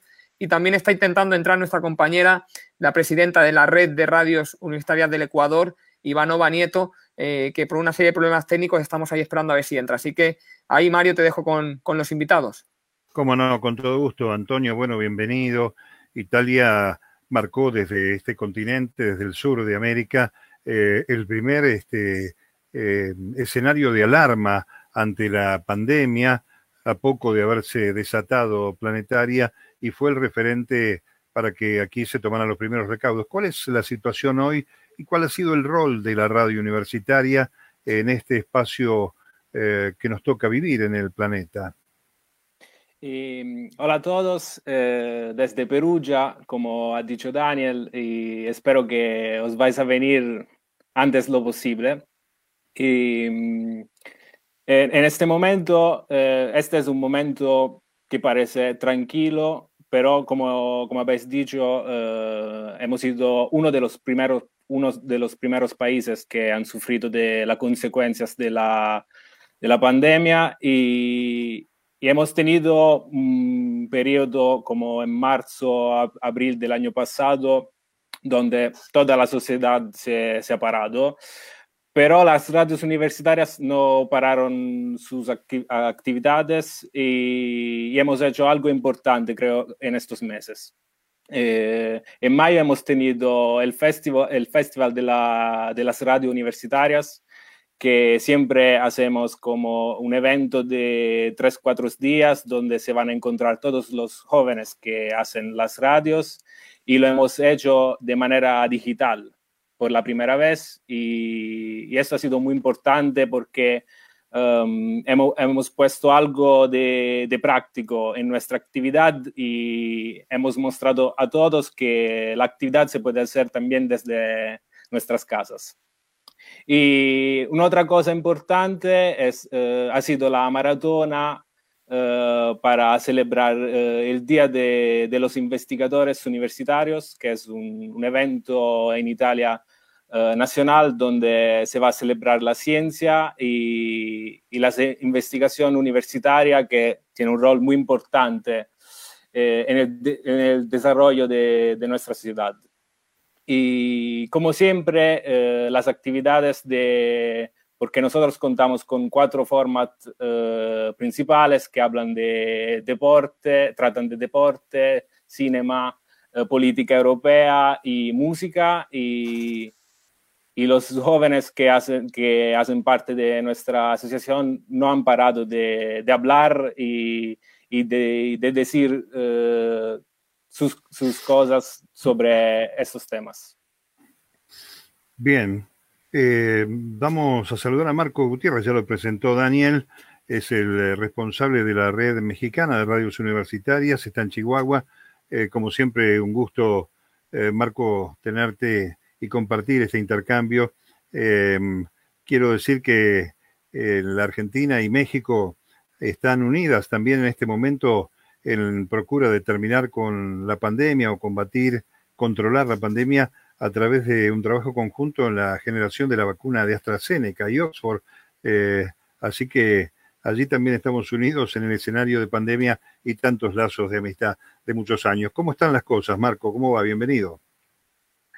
¿Qué tal? Pues primero que nada, una felicitación a la, a la, red por la organización tan maravillosa que, está, que se está desarrollando para este evento. Una muestra más de la unión de este gremio en cuanto a la eh, el cariño y el profesionalismo con el que trabajamos para la radio y, todos, eh, todos unidos, todo, todo habla hispana y, aún, aún lejos, aún más allá del habla hispana. En el contexto mexicano, pues las cosas, eh, por supuesto, son complejas en muchos sentidos. Yo creo que estamos viviendo algo muy parecido que en otras regiones de nuestro, de nuestro continente y más allá también, que es esta etapa donde, como ya lo decía el presidente, eh, pues están viniéndose nuevas eh, oleadas o nuevas, eh, digamos, contraataques de este terrible mal en el cual, pues bueno, se notan muchísimo más las disparidades, donde hay un centro mexicano, un centro de la República Mexicana que está entrando en una etapa de confinamiento total. En, acá en México lo que se está realizando es una semaforización, y pues en este caso el centro y parte del sur mexicano se encuentran en el semáforo rojo. Hay otras entidades que, o la gran mayoría, pues están en un semáforo amarillo, que es, digamos, la antesala del verde, pero es engañoso porque está más cercano al naranja. Este, en, lo, complejo que está la situación, eh, se presentan dos factores, uno que vendría siendo la presión eh, económica, porque obviamente pues eh, todos los sectores económicos, eh, sobre todo el comercio, los servicios, han tenido que cerrar durante bastante tiempo y esto pues se ha hecho muy complejo el diario vivir de las personas. Hay que recordar y para nuestros amigos que nos escuchan y nos ven en otras latitudes, en México se vive un alto grado de informalidad en la economía, es decir, esas personas que si no trabajan ese día no van a comer y eh, lo que se les dificulta en muchísimo, pues su confinamiento, digamos, su, eh, e, el estar en casa, ¿no? Y esto ha hecho que obviamente, pues en ocasiones se tengan que relajar las medidas y, posterior a eso, pues bueno, viene la saturación de los hospitales, que, que, pues en ocasiones eh, y en muchas ocasiones desafortunadamente ha causado la muerte de muchas personas. Eh, el, tema ahorita es que pues está llegando, como tú decías muy bien, Mario, eh, estas vacunas, no únicamente la que comentaste tú, sino eh, también de Rusia han llegado vacunas y de otras partes. y se está comenzando un periodo de vacunación en el cual, pues bueno, se está dando prioridad a las personas de mayor edad porque sabemos que son más vulnerables a, a este terrible virus pero pues bueno, realmente han llegado muy pocas vacunas a, la cantidad de personas que somos en, el, en México, que somos eh, cerca de 130 millones de personas, y pues han llegado eh, realmente poco porcentaje. Entonces, eh, los medios hemos tenido que estar al tanto, hemos tenido que estar ahí informando. Ha sido un año bien complejo en cuanto a reinventarnos, a, poner eh, toda nuestra, eh, todo nuestro entusiasmo y todo nuestro vigor para que lleve la, radio universitaria a casi todo el país, porque hay cobertura en casi todo el país. Y ha sido un esfuerzo que pues, se ha hecho desde las universidades con poco personal, con poco presupuesto y con mucha inventiva y con mucha ética de trabajo, sobre todo, y con mucha disposición por parte de los equipos de información, de producción, de programación, y sobre todo, pues dándole eh, un, eh, un espacio a todos aquellos eh, académicos, a todos aquellos intelectuales, a todos aquellos médicos eh, que quieran y que están contribuyendo contra esta terrible pandemia.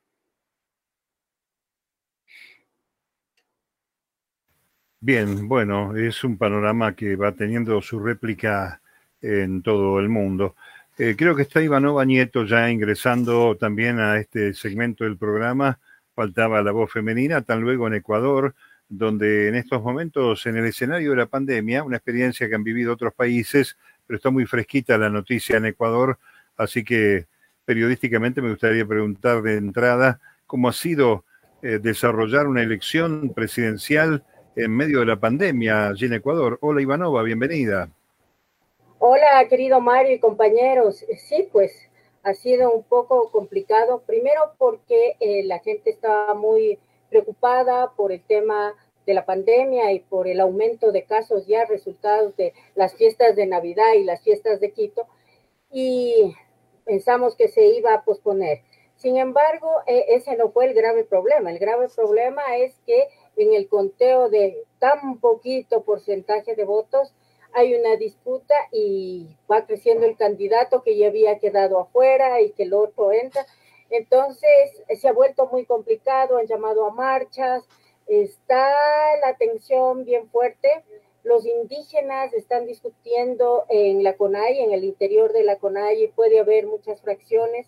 Está un poco difícil, ¿no? Está complicado. Así que veamos, en estos días que pasa, tenemos, lo peor es que se viene un feriado desde mañana hasta el martes, el feriado de carnaval, y eso complica más las cosas y todo el mundo está alerta, ¿no? Hay varias, desde varias organizaciones, ciudadanías, movimientos ciudadanos que piden transparencia y respeto en la democracia. Gane quien gane, pero que sea transparente las cosas debieron ser especiales y muy este, específicos los protocolos, ¿no? En los cuidados para poder desarrollar el comicio, la tarea del votante. ¿Cómo, este, contanos un poco esa experiencia? Eh, porque muchos países de América Latina durante este año 2021 van a pasar por una, vamos también aquí en la Argentina a pasar por una experiencia electoral. Eh, ¿Qué ha hecho la radio universitaria? ¿Ha podido cubrir ese tratamiento protocolar para los cuidados de salud? Hemos más bien hecho campañas un poco así, porque también es eh, importante saber que eh, como estaban distribuidos en varios recintos, por un lado, se hicieron reportes desde los recintos, sin embargo, una medida que tomó, que al final, horas antes de la elección, dijeron que era opcional, fue eh, que la cédula de ciudadanía terminado en pares, los votantes íbamos de 7 de la mañana hasta las 12 del mediodía y desde las 12 del mediodía hasta las 5 de la tarde los votantes con cédula que terminaba en número impar. Esto, eh, digamos, fue una medida que tomó, no sé si ayudó un poco. En el recinto donde voté yo, este, la cola de las mujeres era muy larga en la mesa mía, me pasé alrededor de una hora haciendo cola. Este, había ido sobre las 12 del día, un poco más tarde, eh, pero se habían tomado medidas de seguridad, temperatura, la entrada, el alcohol, eh, tanto en las manos como en, la ropa y todo, mm, eh, que de alguna manera ayudaba, ¿no? Este, y la salida era por, por otra puerta. pero claro, yo estoy en un recinto fuera de la ciudad de Quito, que hay menos población y menos votantes que en otras juntas que ya eran en Quito, ¿no? Eh, pensamos, creo que mucha gente de los periodistas pensábamos que iba a aumentar el ausentismo, pero más bien no, disminuyó el ausentismo comparado con otras elecciones, disminuyó y asistió la gente con tranquilidad, con todas las medidas de seguridad. Bueno, eh, Ivanova, eh, un placer saludarte, eh, un gusto que puedas estar aquí con nosotros y que nos hayas descrito la situación que está viviendo actualmente Ecuador. Esa es una de las fortalezas que siempre hemos defendido que tiene esta gran red de redes, que siempre que sucede algo en algún punto de, estos 20 países, tenemos un corresponsal a tiro de piedra para que nos pueda contar de primera mano qué es lo que está sucediendo. Así que muchas gracias por esa crónica eh, tan, tan, tan de veras y tan de la mano de la radio universitaria que, que es la que, la que prima en estos momentos y, se ve ese trabajo periodístico y ese trabajo que lleva la impronta de, la universidad. Bueno, eh, tenemos que ir despidiendo a los invitados. Yo quería dejar un último minuto para que cada invitado se pueda ir despidiendo, así que si quieres, Antonio DiCaprio, que eh, con ese magnífico español eh, que me sorprendió, ahí tienes la palabra, después Marco y, Ivanova para hacer esta última despedida de, un minuto, de un minutito cada uno. Gracias. No, lo que, lo que quiero decir para, para despedirme es que yo digo siempre que es un momento donde los algoritmos eligen lo que tenemos, lo que las noticias que vemos, la música que escuchamos y las radios universitarias son el medio donde todavía hay el toque del hombre, de las personas que trabajan y que aconsejan lo que, lo que le gusta. Entonces, esto es la cosa más importante que podemos hacer, seguir eh, trabajando y, y, anunciando a las personas que nos siguen las cosas que nos gustan. Muy bien. Muy bien.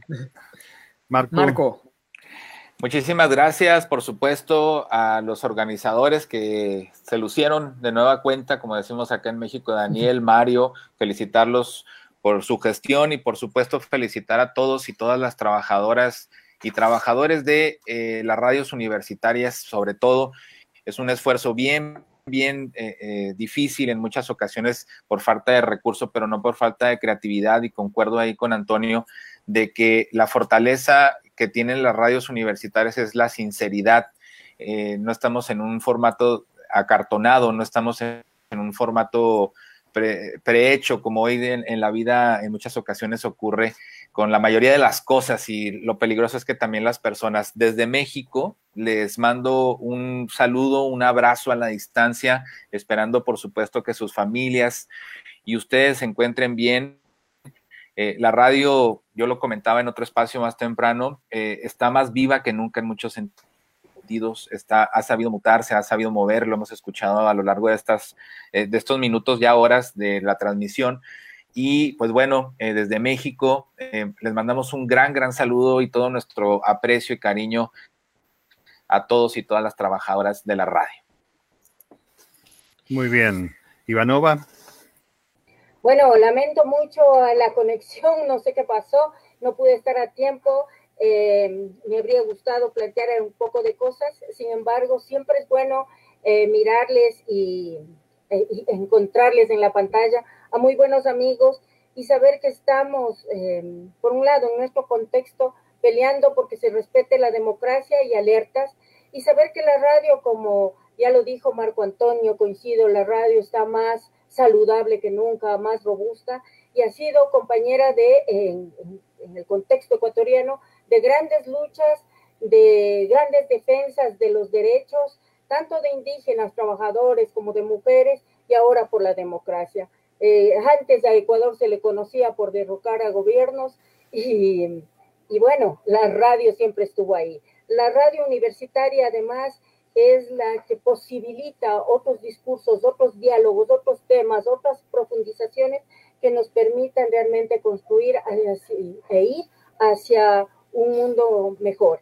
Y ha sido muy bueno festejar con ustedes los, este décimo aniversario del Día Mundial de la Radio, ¿no? que representa además eh, la posibilidad de que mucha gente acceda a la comunicación, no se desconecte de la educación, porque ha jugado un papel importante en el medio de, medio de la pandemia, y la radio además ha sido capaz de transformarse, de adaptarse, ¿no? Y no se le encuentra solamente como el medio tradicional, está en las plataformas virtuales, está en el teléfono, está en las redes sociales, de otras maneras sigue, sigue viva y, con, y goza de buena salud, diría yo. Así es que un feliz aniversario a todas las radios que hacemos la RIO y por un nuevo mundo y una nueva radio. Gracias. Bien, saludamos a nuestros compañeros, queridos amigos, y el bloque este, que es el tercero del programa, eh, lo vamos a completar con eh, la palabra de nuestra compañera Verónica Orihuela, de Concepto Radial del Instituto eh, Tecnológico de Monterrey, que además está a cargo de los temas de género y diversidad en la RIO. Así que los invito a ver y escuchar a Verónica. ¿Qué tal? Un, saludo y un abrazo a nuestros compañeros radiodifusores en este Día Internacional de la Radio y el sincero deseo de que ustedes y sus familias se encuentren bien. El Día Mundial de la Radio cumple su aniversario 10 desde que fue instaurado el 13 de febrero. Nuestro medio radiofónico, con 110 años de vida en el mundo, ha narrado como testigo y como participante hechos relevantes para la historia de la humanidad y no ha sido la excepción la pandemia por COVID-19. Nos tiene hoy dentro de nuestras casas porque es la manera más segura de protegernos según nos dice la ciencia. Ahora que pareciéramos tener más acceso a la información a través de Internet, resulta que la radio y sobre todo la universitaria es un medio con el que las audiencias se han reencontrado. Cuando comenzamos el confinamiento, eh, veníamos de las manifestaciones del 8 de marzo por el respeto a las mujeres, el fin de la violencia de género y la inclusión de todos en la vida social, política, cultural y económica. Tristemente, pudimos constatar que en nuestros países esto no solo no se detuvo, sino que aumentó. Algo que, de lo que dimos cuenta en el conversatorio realizado en junio del 2020, en donde supimos que en los diferentes países, de acuerdo a las especialistas que participaron, habían aumentado los feminicidios y las diferentes formas de violencias. Muchas mujeres en el mundo están expuestas hoy a sus agresores. No poder salir de casa les deja en un tema de indefensión y por tanto, eh, pues esto está a tener que quedarse, están atenidas a quedarse en casa y a estar en peligro y además a asumir labores de cuidado, además de atender el trabajo a distancia, eh, por lo que desde la Río pues hemos hecho un posicionamiento para instar a gobiernos e instituciones a definir estrategias que terminen de raíz con la violencia de género Sabemos que es un problema estructural que no se arregla de la noche a la mañana, por lo que continuamos en la RIU ofreciendo información y realizando campañas para prevenir este problema. En noviembre del 2020 creamos 16 días y contando con motivo del Día Internacional de la Violencia de Género, por la violencia hacia las mujeres. Eh, las radios de diferentes geografías dentro de nuestra RIU pudimos eh, producir una serie de microprogramas exponiendo en cada eh, capítulo un caso de violencia y una poesía con la finalidad de hacer conciencia en las diferentes audiencias de la gravedad del, problema. Del 25 de noviembre al 10 de diciembre, eh, que era Día de los Derechos Humanos, más de 50 radios reprodujeron esta, en su programación esta serie con este contenido. Hay un largo camino por andar, eh, en la RIU hemos sido conscientes de ello y por eso también estamos colaborando y seguimos colaborando en nuestras emisoras y lo seguiremos haciendo este 2021. Por lo pronto, eh, e, este día de la radio, creo que es importante darnos un espacio para recordar el potencial que tenemos en el medio, el alcance que tiene y reflexionar también sobre nuestros contenidos, el sentido que tienen y esta capacidad de transformación social. Muchas gracias, soy Verónica Orihuela, soy responsable de la Comisión de Género de la RIU. Les mando un saludo desde Concepto Radial en la Ciudad de México. Buenísimo el, mensaje de nuestra eh, responsable de la Comisión de Género, Igualdad y Diversidad en la RIU. Y aquí ya, sin más dilación, abrimos el, último bloque de este gran programa que estamos haciendo en directo desde hace más de una hora y media. Y lo abrimos eh, viajando a, a Chicago, viajando a, Chile y viajando también a, Perú. Ahí están nuestros colegas y, nuestras compañeras y compañeros, eh, Karina Danke en la Universidad de La Serena, en Chile, a la que tengo que agradecer que haya interrumpido brevemente sus vacaciones. También a, Roberto Ramírez, eh, el responsable de Spanish Public Radio allí en, Chicago, y Adrián Menéndez, que es eh, el promotor de la red de radios y televisiones universitarias en, Perú. Gracias a todos por estar por aquí con nosotros y ahí le, doy la palabra a Mario. Hola Karina, bueno, bienvenida, bienvenidos todos amigos al programa. ¿Cómo están las cosas eh, detrás de la cordillera? Esto lo digo de, modo coloquial porque estamos en la Argentina y nos une un, tramo enorme de del cordón montañoso de los Andes. ¿Cómo están las cosas por allí, amiga? Hola, muy buenas tardes a todos. Un gusto saludarte, Mario. La última vez que nos eh, reunimos a través de la pantalla fue un día triste para Argentina, el día que perdíamos a un grande del fútbol, eh, Diego Armando Maradona. Así que eh, recuerdo ese momento cuando nos logramos conectar. bueno, se transformó en una noticia mundial, así que desde ese momento que no nos veíamos, es un gusto verte, Mario, y también un gusto ver a todos los que se unen a esta transmisión, eh, especialmente a Daniel, eh, que me convocó a participar de esta celebración del Día Mundial de la Radio, la décima celebración. Muy contentos de unirnos desde Chile, eh, contarles que, bueno, específicamente yo me encuentro en la región de Coquimbo, transmitiendo desde La Serena, eh, una ciudad que en verano eh, se mm, llena de turistas, pero claramente este verano es un verano diferente porque estamos en medio aún de una pandemia, eh, sumidos a las repercusiones ocasionadas por el COVID-19 pero con algunas esperanzas, dado que los primeros días del mes de febrero se inició la campaña masiva de inoculación en Chile eh, la cual ha tenido muy buenos resultados y ha demostrado también la importancia de la radio en comunicar la, digamos, la importancia de concientizar respecto del el ser vacunados, especialmente a la ciudadanía de mayor riesgo. Por eso estamos muy contentos de poder participar en este día de celebración mundial de la radio, un medio que siempre ha estado a la altura de los cambios que van surgiendo en el mundo y donde se transforma en un medio vital para informar, educar y entretener. Contarles que a la fecha eh, son 1,4 millones de personas, de chilenos que se han vacunado. El proceso de inoculación comenzó a finales del mes de diciembre con el personal de salud con 50.000 dosis de vacunas. No obstante, recién el 3 de febrero comenzó el proceso de vacunación masivo al personal de salud, trabajadores esenciales y personas desde los 65 años de edad el objetivo del plan de vacunación en Chile es llegar a 5 millones de personas antes del mes de marzo y abarcar el 80% de la población para finales del primer semestre de 2021. El trabajo se ha realizado de manera conjunta con la red de salud primaria que depende de los municipios más conocidos en España como ayuntamientos y el factor clave de este proceso de vacunación fue la implementación de una serie de negociaciones del gobierno para contar con la vacuna lo antes posible. En la actualidad existe disponibilidad de la vacuna Coronavac del laboratorio Sinovac, el laboratorio chino, la vacuna de Pfizer y próximamente arriban también las dosis de la vacuna de Oxford, también a Chile. No obstante estas buenas noticias del proceso de vacunación, aún seguimos con una serie de restricciones, dado que con la llegada del verano hubo un aumento significativo de casos, dado el levantamiento de restricciones.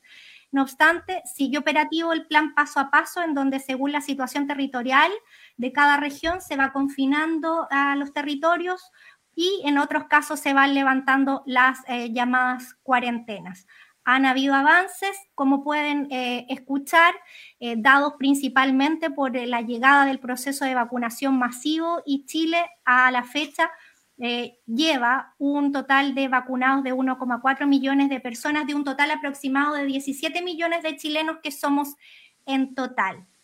Se espera que sigamos en este proceso y obviamente eh, es un, cambio porque vamos a tener que seguir conviviendo con, con este COVID-19 seguramente durante todo el 2021 y según los expertos también durante el 2022. Eh, agradecer la invitación eh, y eso es lo que yo les puedo contar por ahora desde Chile, desde la ciudad de La Serena, región de Coquimbo. Muy bien. Crónica, gran crónica. Gracias. Y, ahí de Chile vamos a de Chile vamos a viajar al norte del continente, vamos hasta Chicago, a la ciudad del viento. Allí está nuestro buen amigo Roberto, Roberto Ramírez, que nos va a contar eh, cómo está la situación allí en Estados Unidos a, poco, a pocas semanas de la asunción de ese nuevo presidente, de Joe, Joe Biden, y de la salida de, de Trump, del polémico Trump. Así que ahí, Roberto, tu turno para que nos cuentes un poquito cómo está por allá la cosa. Polémico es, eh, es poco, te puedo decir. Ese señor Trump dejó huella y sigue echando la casa por la ventana el hombre ese. Por, y dañando a todo mundo. Con eso puedo empezar. Eh, Estados Unidos está pasando ya con 27 mil casos, 27 millones de casos y 479 fallecidos. Lamentablemente hemos tenido un, un Estados Unidos de cabeza por la política y con el COVID. Esperemos que Biden pueda hacer mejor trabajo. Estoy seguro que lo va a hacer, porque yo creo que eh, cualquier persona puede hacer mejor trabajo que, Trump.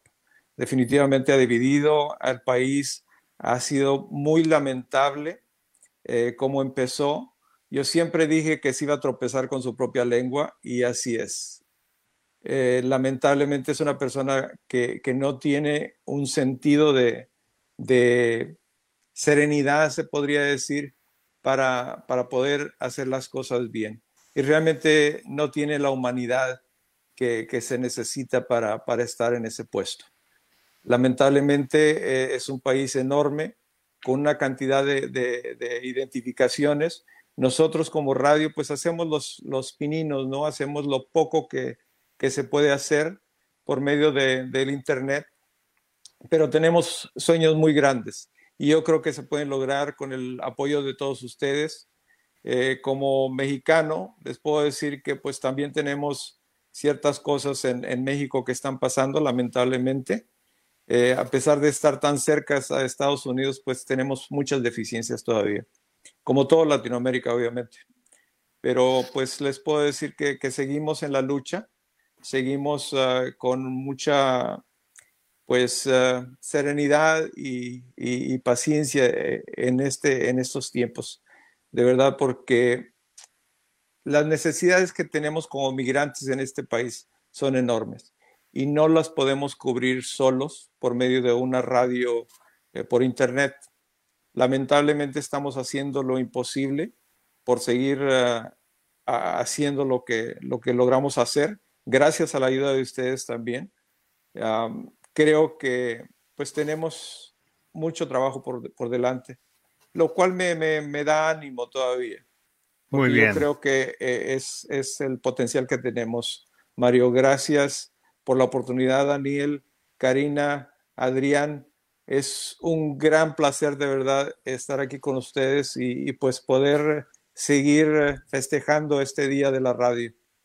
Estoy a, sus órdenes un verdadero bastión hispano allí en Illinois, en Chicago. Eh, tenemos otro momento italiano, porque está Rosella Biaggi, nuestra compañera de Raduni, a la que damos la bienvenida en este último bloque del programa. La escuchamos a Rosella, adelante. Ciao Rosella. Riu, nella giornata mondiale della radio. Hola, io sono Rosella, direttora della radio universitaria di Perugia, radiofonica, en Umbria, Italia. El Día Mundial de la Radio este año cae en una situación de crisis económica y sanitaria mundial, en la cual la radio ha demostrado de ser un medio fácilmente adaptable. La radio continúa a ser un medio inclusivo y accesible. Radiofónica, como las otras emisoras universitarias en Italia, ha tenido que adaptarse trabajando virtualmente y promoviendo programas y contenidos en las redes sociales sobre todo. La radio puede ayudar a contrarrestar la difusión de noticias falsas, unir las personas a pesar del aislamiento forzado y difundir iniciativas solidarias para ayudar a los afectados. Esta pandemia, esta crisis nos ha mostrado dos cosas principalmente. Por un lado, la charla radiofónica es fundamental para salir del aislamiento a través del diálogo y de la correcta información para construir un puente con los oyentes. Por otro lado, pero, ha demostrado cómo la crisis ha acentuado las diferencias entre las personas. Entonces, el objetivo de la radio hoy es de abordar estas dificultades y tratar de superar las diferencias sociales y también tecnológicas. Así que todos pueden conectarse para utilizar este medio. Feliz Día Mundial de la Radio. Un saludo de Italia. Bueno. Ahí el lindo mensaje de nuestra buena amiga Rosela y también eh, lindos mensajes que llegan por el Facebook, el Facebook de la RIU. Eh, ahí saludos de nuestro buen amigo Agustín Vivas, de Leonor Real en España, de Alejandro González, desde la Universidad de Colima, también de, una gran investigadora de las radios universitarias como Marina Vázquez, también nueva directora de, de la radio en la Universidad de Colima. Eh, Karina Vanessa ahí en Argentina, eh, mucha gente, Verónica Orihuela también manda su mensaje, Silvia Poblete. Así que saludos a todos estos amigos y amigas que nos están siguiendo. Y, de ahí nos vamos directamente a Perú con nuestro colega Adrián Menéndez, que es el flamante promotor de esta, esta red de radios y televisiones universitarias que están haciendo en Perú, que lleva muy poquito tiempo y ahí nos puede contar un poquito cómo está la situación por, por Perú y cómo, cómo están eh, uniéndose en esa red eh, las emisoras universitarias peruanas. Hola Daniel, eh, hola Mario, un gusto volver a saludarlos, Roberto, Karina también, y un gusto a todos los que nos están acompañando en este programa especial. A ver, empezando en la visión macro, el país está prácticamente en cuarentena total, tres cuartos del país en alerta muy alta y apenas un cuarto en alerta alta, eh, recién ha empezado los procesos de vacunación y la verdad que el panorama no se presenta, eh, se presenta muy, muy oscuro. Además, en mes y medio tenemos elecciones generales eh, y, es una situación política muy extraña porque no se puede hacer campaña cuando hay cuarentena y entonces todo ha sido restringido a a redes sociales y por supuesto el peso de los canales de televisión, de los medios de comunicación comerciales y el espacio que ellos dedican a quienes este, prefieren.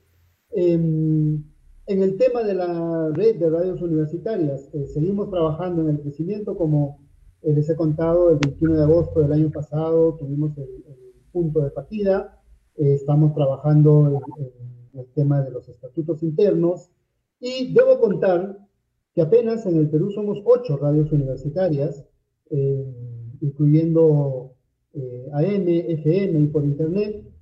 Eh, las más antiguas en la ciudad de Arequipa, en la ciudad de Cajamarca y en la ciudad de Puno han venido trabajando de manera consistente, casi sin alterar la programación. El resto hemos estado muy limitados en cuanto a producir contenidos y difundir contenidos. Sin embargo, se ha contado, como siempre, en nuestro caso, con la participación voluntaria de, por ejemplo, la comunidad universitaria y especialmente alumnos que participan con nosotros. Así que ese es el panorama que se presenta en Perú. Verdadero desafío también para los medios universitarios, eh, sin duda alguna. El programa especial de dos horas va a terminar justamente con la responsable de medios de la UNESCO, así que tenemos un par de minutos eh, para una reflexión final de nuestros este, compañeros de este bloque. Vamos a empezar por las damas como corresponde. Así que, Karina, ¿alguna eh, palabra final para este programa especial desde allí, desde La Serena? Tan lindo lugar en Chile. Recomiendo también conocerlo. ¿eh? Muchas gracias, Mario. Bueno, solamente enviarles un gran abrazo a cada uno, a Daniel desde Chile para España, que viaje con mucha fuerza, mucho ánimo para todos. Para Roberto también un abrazo, un gusto conocerte. Para Adrián también, que ellos en Perú están viviendo momentos también complejos como en todo el mundo. Eh, para cada uno de ustedes un especial saludo también para Mario. Bueno, señalarles lo agradecida que estoy nuevamente de la invitación que me hizo llegar Daniel para participar de este día tan especial para todos nosotros quienes amamos la radio y deseamos que siga siendo este medio potente y fuerte que ha sido durante todos estos años de su existencia.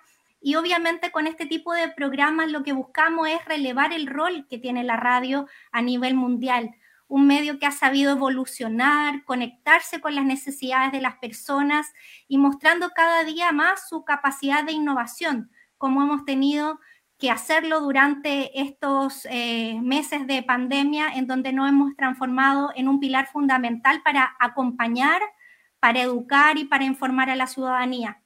El mundo cambia y la radio se adapta e innova. Y eso es lo que me hace a mí como periodista sentirme orgullosa de ser parte de este mundo radial. Que sean muchos años más de celebración del Día Mundial de la Radio y que estos 10 años que se conmemoran sean el doble, el triple y muchos más. Un abrazo desde Chile, un abrazo fraterno desde la Serena región de Coquimbo para todos ustedes. Muy bien, muchísimas gracias.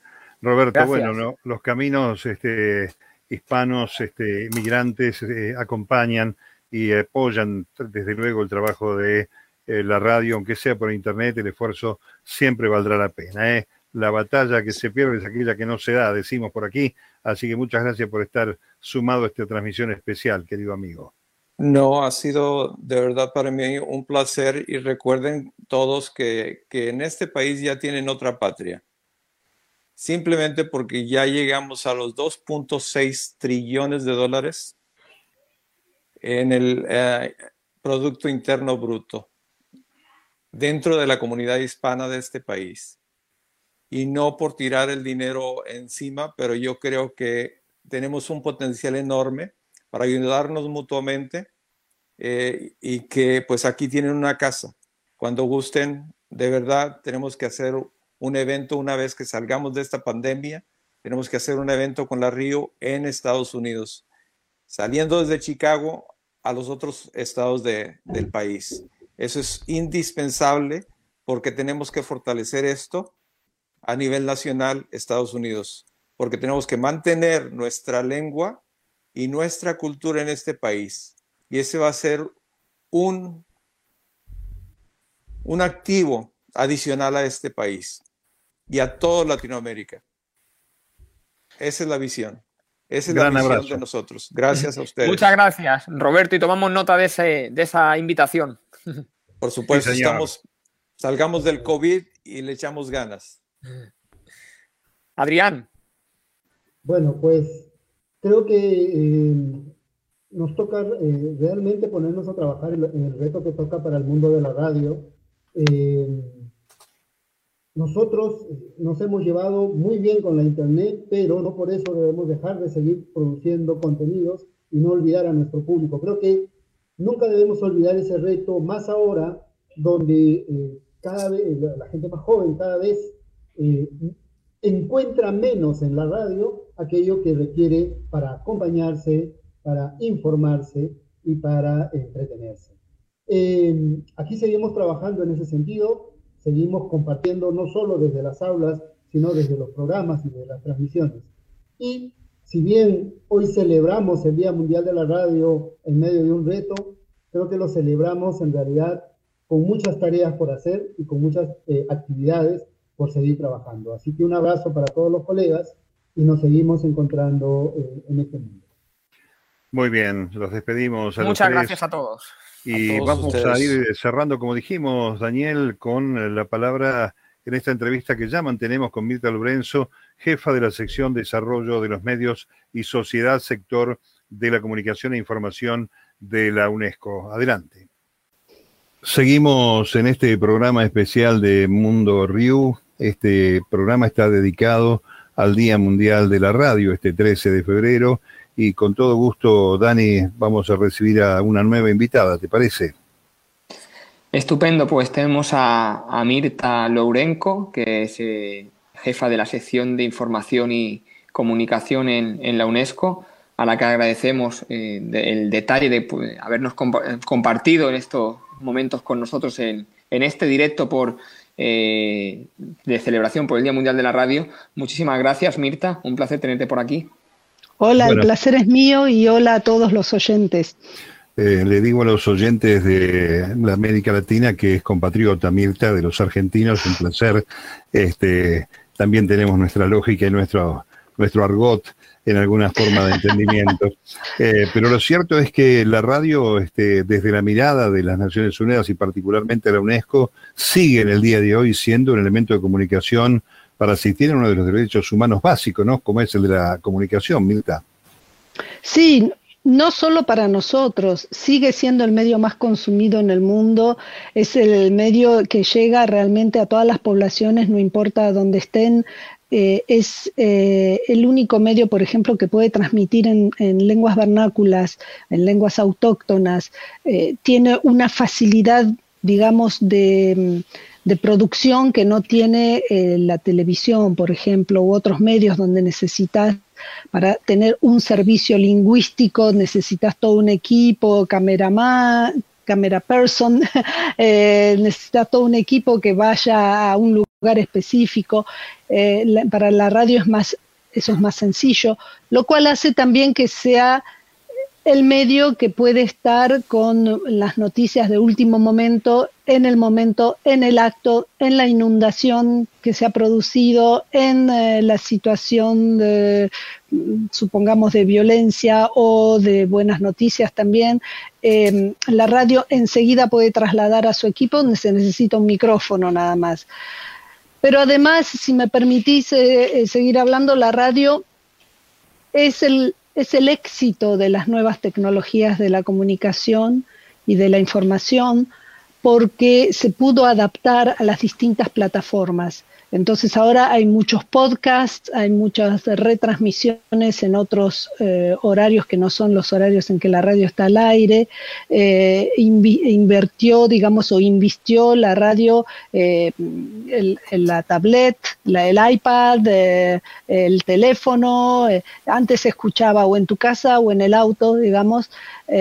ahora es realmente un sistema de difusión que se encuentra en distintos tipos de aparatos, lo cual la hizo aún más móvil de lo que ya era. Y también tenemos que recordar que eh, hay todavía regiones del mundo en que no hay conectividad, eh, que un poco esto, eh, la epidemia COVID ha puesto en evidencia. No todos tienen acceso a Internet todavía. Mm, hay lugares en los que todavía hay problemas de electricidad. Y la radio eh, realmente eh, eh, puede colmar todos esos déficits y, llegar a la población con información. Mirta, ¿qué papel, hablando de, la, escuchándote hablar de la radio, la pregunta que se me viene a la mente es, ¿qué papel ha jugado este medio en el contexto de la pandemia que nos, está, nos ha asolado desde hace un poquito más de un año ya? Y justamente eh, con los millones, cientos de millones de chicos que quedaron fuera de la escuela, eh, justamente eh, hemos vuelto a los programas educativos por radio.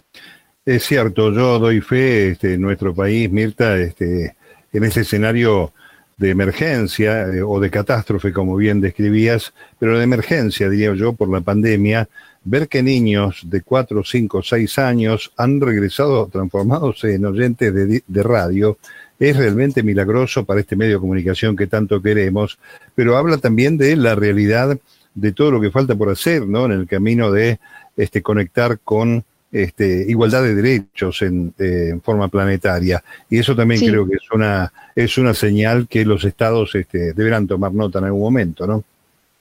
Sí, porque hubo muchos que, ya estaban por ahí atrás, ponele en, eh, cuestiones escolares y que han quedado aún más atrás. Eh, no todos... No, todos han tenido la posibilidad de poder eh, seguir con el currículum escolar desde la casa, por ejemplo. y la radio, en ese sentido, que es lo que queremos rescatar para este Día Mundial de la Radio, la radio siguió ofreciendo este servicio tradicional, si querés, a la humanidad, pero que de pronto resultó indispensable. Y yo invitaría a más radios a poder em, abocarse a, sus programaciones, a examinar la, la, grilla, digamos, de programaciones y ver por dónde pueden poner más eh, programas para niños educativos o, recreacionales y también para adolescentes. Nosotros hace unos años hemos hecho em, una serie de, módulos para las radios para poder integrar a los jóvenes en la radio, porque nos dimos cuenta que eh, los jóvenes, eh, los programas radiales para jóvenes muchas veces están hechos por gente adulta, digamos, más adulta. Entonces hemos hecho eh, que todos pueden encontrarlo, se llama en inglés Linking Generations Through Radio, y en español creo que se llama Encuentro de Generaciones por medio de la radio. Del sitio web de la UNESCO se puede descargar. Quiero escucharte eso, Mirta, porque justo las emisoras que, integran la RIU precisamente eh, otorgan ese poder a los jóvenes, ese, tercer nivel que has dicho, en el que los jóvenes precisamente producen programas de radio y se empoderan en, en ese valor comunicativo que tiene nuestro medio, ¿no? Mm, exactamente. Muchas veces, no sé por qué la gente piensa que los jóvenes se quieren solamente pachanga y eh, fiesta y no sé qué. Eh, y, em, habíamos hecho un estudio antes, por supuesto, y muchos de los jóvenes no, a veces no se sienten representados por programas radiales que sean solo de música cuando están dirigidos a ellos, o solo de bromas, chistes pesados, etcétera. Eh, esa es la concepción que el adulto tiene del joven. El joven de hoy está preocupado porque por ahí no tiene empleo en el futuro, porque además va a tener un planeta que va a heredar que está en una situación eh, desastrosa. Eh, ahora tienen además la preocupación de, las, de la epidemia. Es decir, tienen eh, preocupaciones serias que por ahí quieren tratarlo entre ellos. y es muy bueno que la red de ustedes les dé, les dé el micrófono a los jóvenes. Bien, Dani, este, queremos agradecerle, Mirta, compatriota, este, allí en la UNESCO, agradecer también que la UNESCO eh, pueda poner su mirada en la radio universitaria global.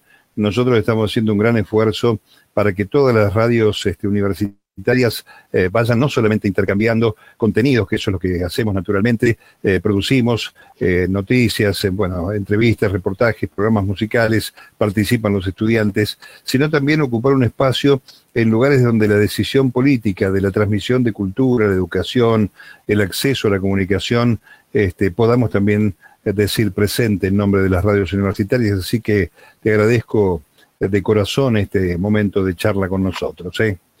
Sí, forma parte de eh, los esfuerzos de la UNESCO porque haya medios libres, eh, independientes y pluralistas y que es algo que toda población tiene que defender hasta la muerte, digamos, para que exista.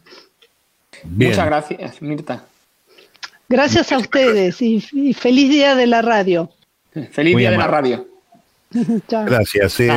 con nosotros eh, Mirta Lorenzo, nuestra compatriota argentina, que además es jefa del Departamento eh, de Información y Comunicación de la UNESCO. Ya seguimos. Bueno, estamos llegando al final de este programa. Han sido dos horas, yo creo que muy ricas eh, por la exposición. A veces el tiempo va a tener que seguir este, estirándose o multiplicando los este, espacios Mundo Riu, Daniel Martín Pena, porque obviamente se van sumando voluntades, cada vez hay más compañeros, más emisoras de radio que querrán, eh, imagina uno, seguir con, este, eh, con esta dinámica de trabajo y hacer un mundo review al menos una vez por mes a lo largo de este año 2021. Eh, Pasamos esa, esa posta, ese testimonio a las radios que quieran tomar este, esta idea, ¿verdad? Mm. Así es, así es, Mario. Y, como bien decimos, no dejan de llegar saludos de, emisoras. Ahora vuelve a llegar un nuevo saludo desde Italia. En este caso, también una colega de Raduni, Diana Russo, desde Fan Radio, nos manda eh, este saludo que podemos escuchar ahora mismo. Hola a todos. Soy Diana Russo de Raduni, la Asociación Italiana de Medios de Comunicación y de Operadores Radiofónicos Universitarios. Quiero desear un feliz Día Mundial de la Radio a todos. Esta es una ocasión para celebrar este medio de comunicación, sin duda el más famoso y longevo de la historia. La radio siempre nos permite sentirnos cerca, aunque estemos distantes, y es bonito recordarlo en este momento particular de la historia. Los temas de este año son la evolución, la innovación y la conexión. Temas que demuestran que la radio siempre está al pie del cañón en lo que respecta a su evolución. Escuchamos nuestras voces y acortamos las distancias. Feliz Día Mundial de la Radio. Saludos desde Raduni y un abrazo desde Italia. Lindo, lindo el mensaje de, la colega Diana. Creo que es magnífico cerrar con, este acento eh, es importante recalcar que hemos escuchado muchísimos acentos a lo largo de estas dos horas. Mario, eso es lo más lindo de, esta unión que tenemos eh, tan fraternal de más de 500 emisoras a lo largo y ancho de, de 20 países. Y quiero agradecer también y destacar que este programa lo hemos hecho en el marco del Día Mundial de la Radio, que organiza el Comité organizador del Día Mundial de la Radio dentro de la UNESCO, del que forma parte la RIU, y ahí tengo que agradecer el esfuerzo es hecho en este caso por Giacomo Mazzone, que es el presidente de, del Comité eh, del Día Mundial de la Radio, también a Jorge Álvarez y a Mirta Lourenzo por, por prestarse a participar en este programa, así que ahí lo dejo. Un abrazo muy fuerte a todo el mundo que ha participado y ahí te dejo, Mario. Bueno, no, este, no nos vamos sin agradecer el trabajo de Onda Importante. Y desde aquí, de este programa que fue generado eh, en el trabajo de producción, ensamble y realización desde la radio de la Universidad de Avellaneda y todas nuestras redes de la RIU. Lautaro Federico estuvo a cargo de la realización y operación técnica en televisión y la transmisión por streaming eh, en YouTube y la edición artística para radio y televisión. Fernando Pearson en la transmisión de Facebook de la RIU por Radio UNDAP, Matías Beli Basualdo en la operación técnica para la radio y el trabajo artístico que ha acompañado este diseño, y en la parte gráfica el trabajo de Gloria Redondo en la Universidad de Extremadura, allí en España, del autor Federico en la Universidad de Avellaneda, aquí en la Argentina, la producción general de Daniel Martín Pena y Noelia Giorgi eh, en Extremadura y aquí en la Argentina eh, sitio desde donde venimos hermanados desde hace ya felizmente unos cuantos años produciendo algún suceso. Será hasta el próximo encuentro, Dani. No va a pasar mucho tiempo para volver a tener un mundo río, imagino. Sí, eh, seguramente eh, el próximo mes tengamos noticias de una nueva edición especial de, Mundo Río. Y yo me sumo a tus agradecimientos, Mario, de verdad, un esfuerzo extraordinario del equipo de la Universidad Nacional de Avellaneda, la Dirección de Medios, eh, nos ha aguantado a los dos con nuestros saltos de guion. Así que gracias por, todo el esfuerzo realizado. Ha quedado un programa estupendo, así que eh, eh, mi felicitación a todo el equipo. Lo no improvisado suele salir bastante mejor a veces que lo guionado. Un abrazo para todos desde la Argentina y desde Extremadura en España, desde aquí, desde Avellaneda. Los abrazamos. Gracias, Daniel. Gracias, presidente de la RIU y será hasta la próxima, amigos. Muchas gracias a todos. Mundo Ryu, en el Día Mundial de la Radio. Mundo Ryu. Unicauca Estéreo en Mundo Ryu. Concepto radial. Radio UNDAP en Mundo Ryu. Radio Universitaria FM de la Universidad de La Serena. Esto es la RIU, Radio Internacional Universitaria. Nuestros contenidos, nuestras voces unidas en el aire. Radio Internacional Universitaria. Red de redes. Mundo Riu en el Día Mundial de la Radio.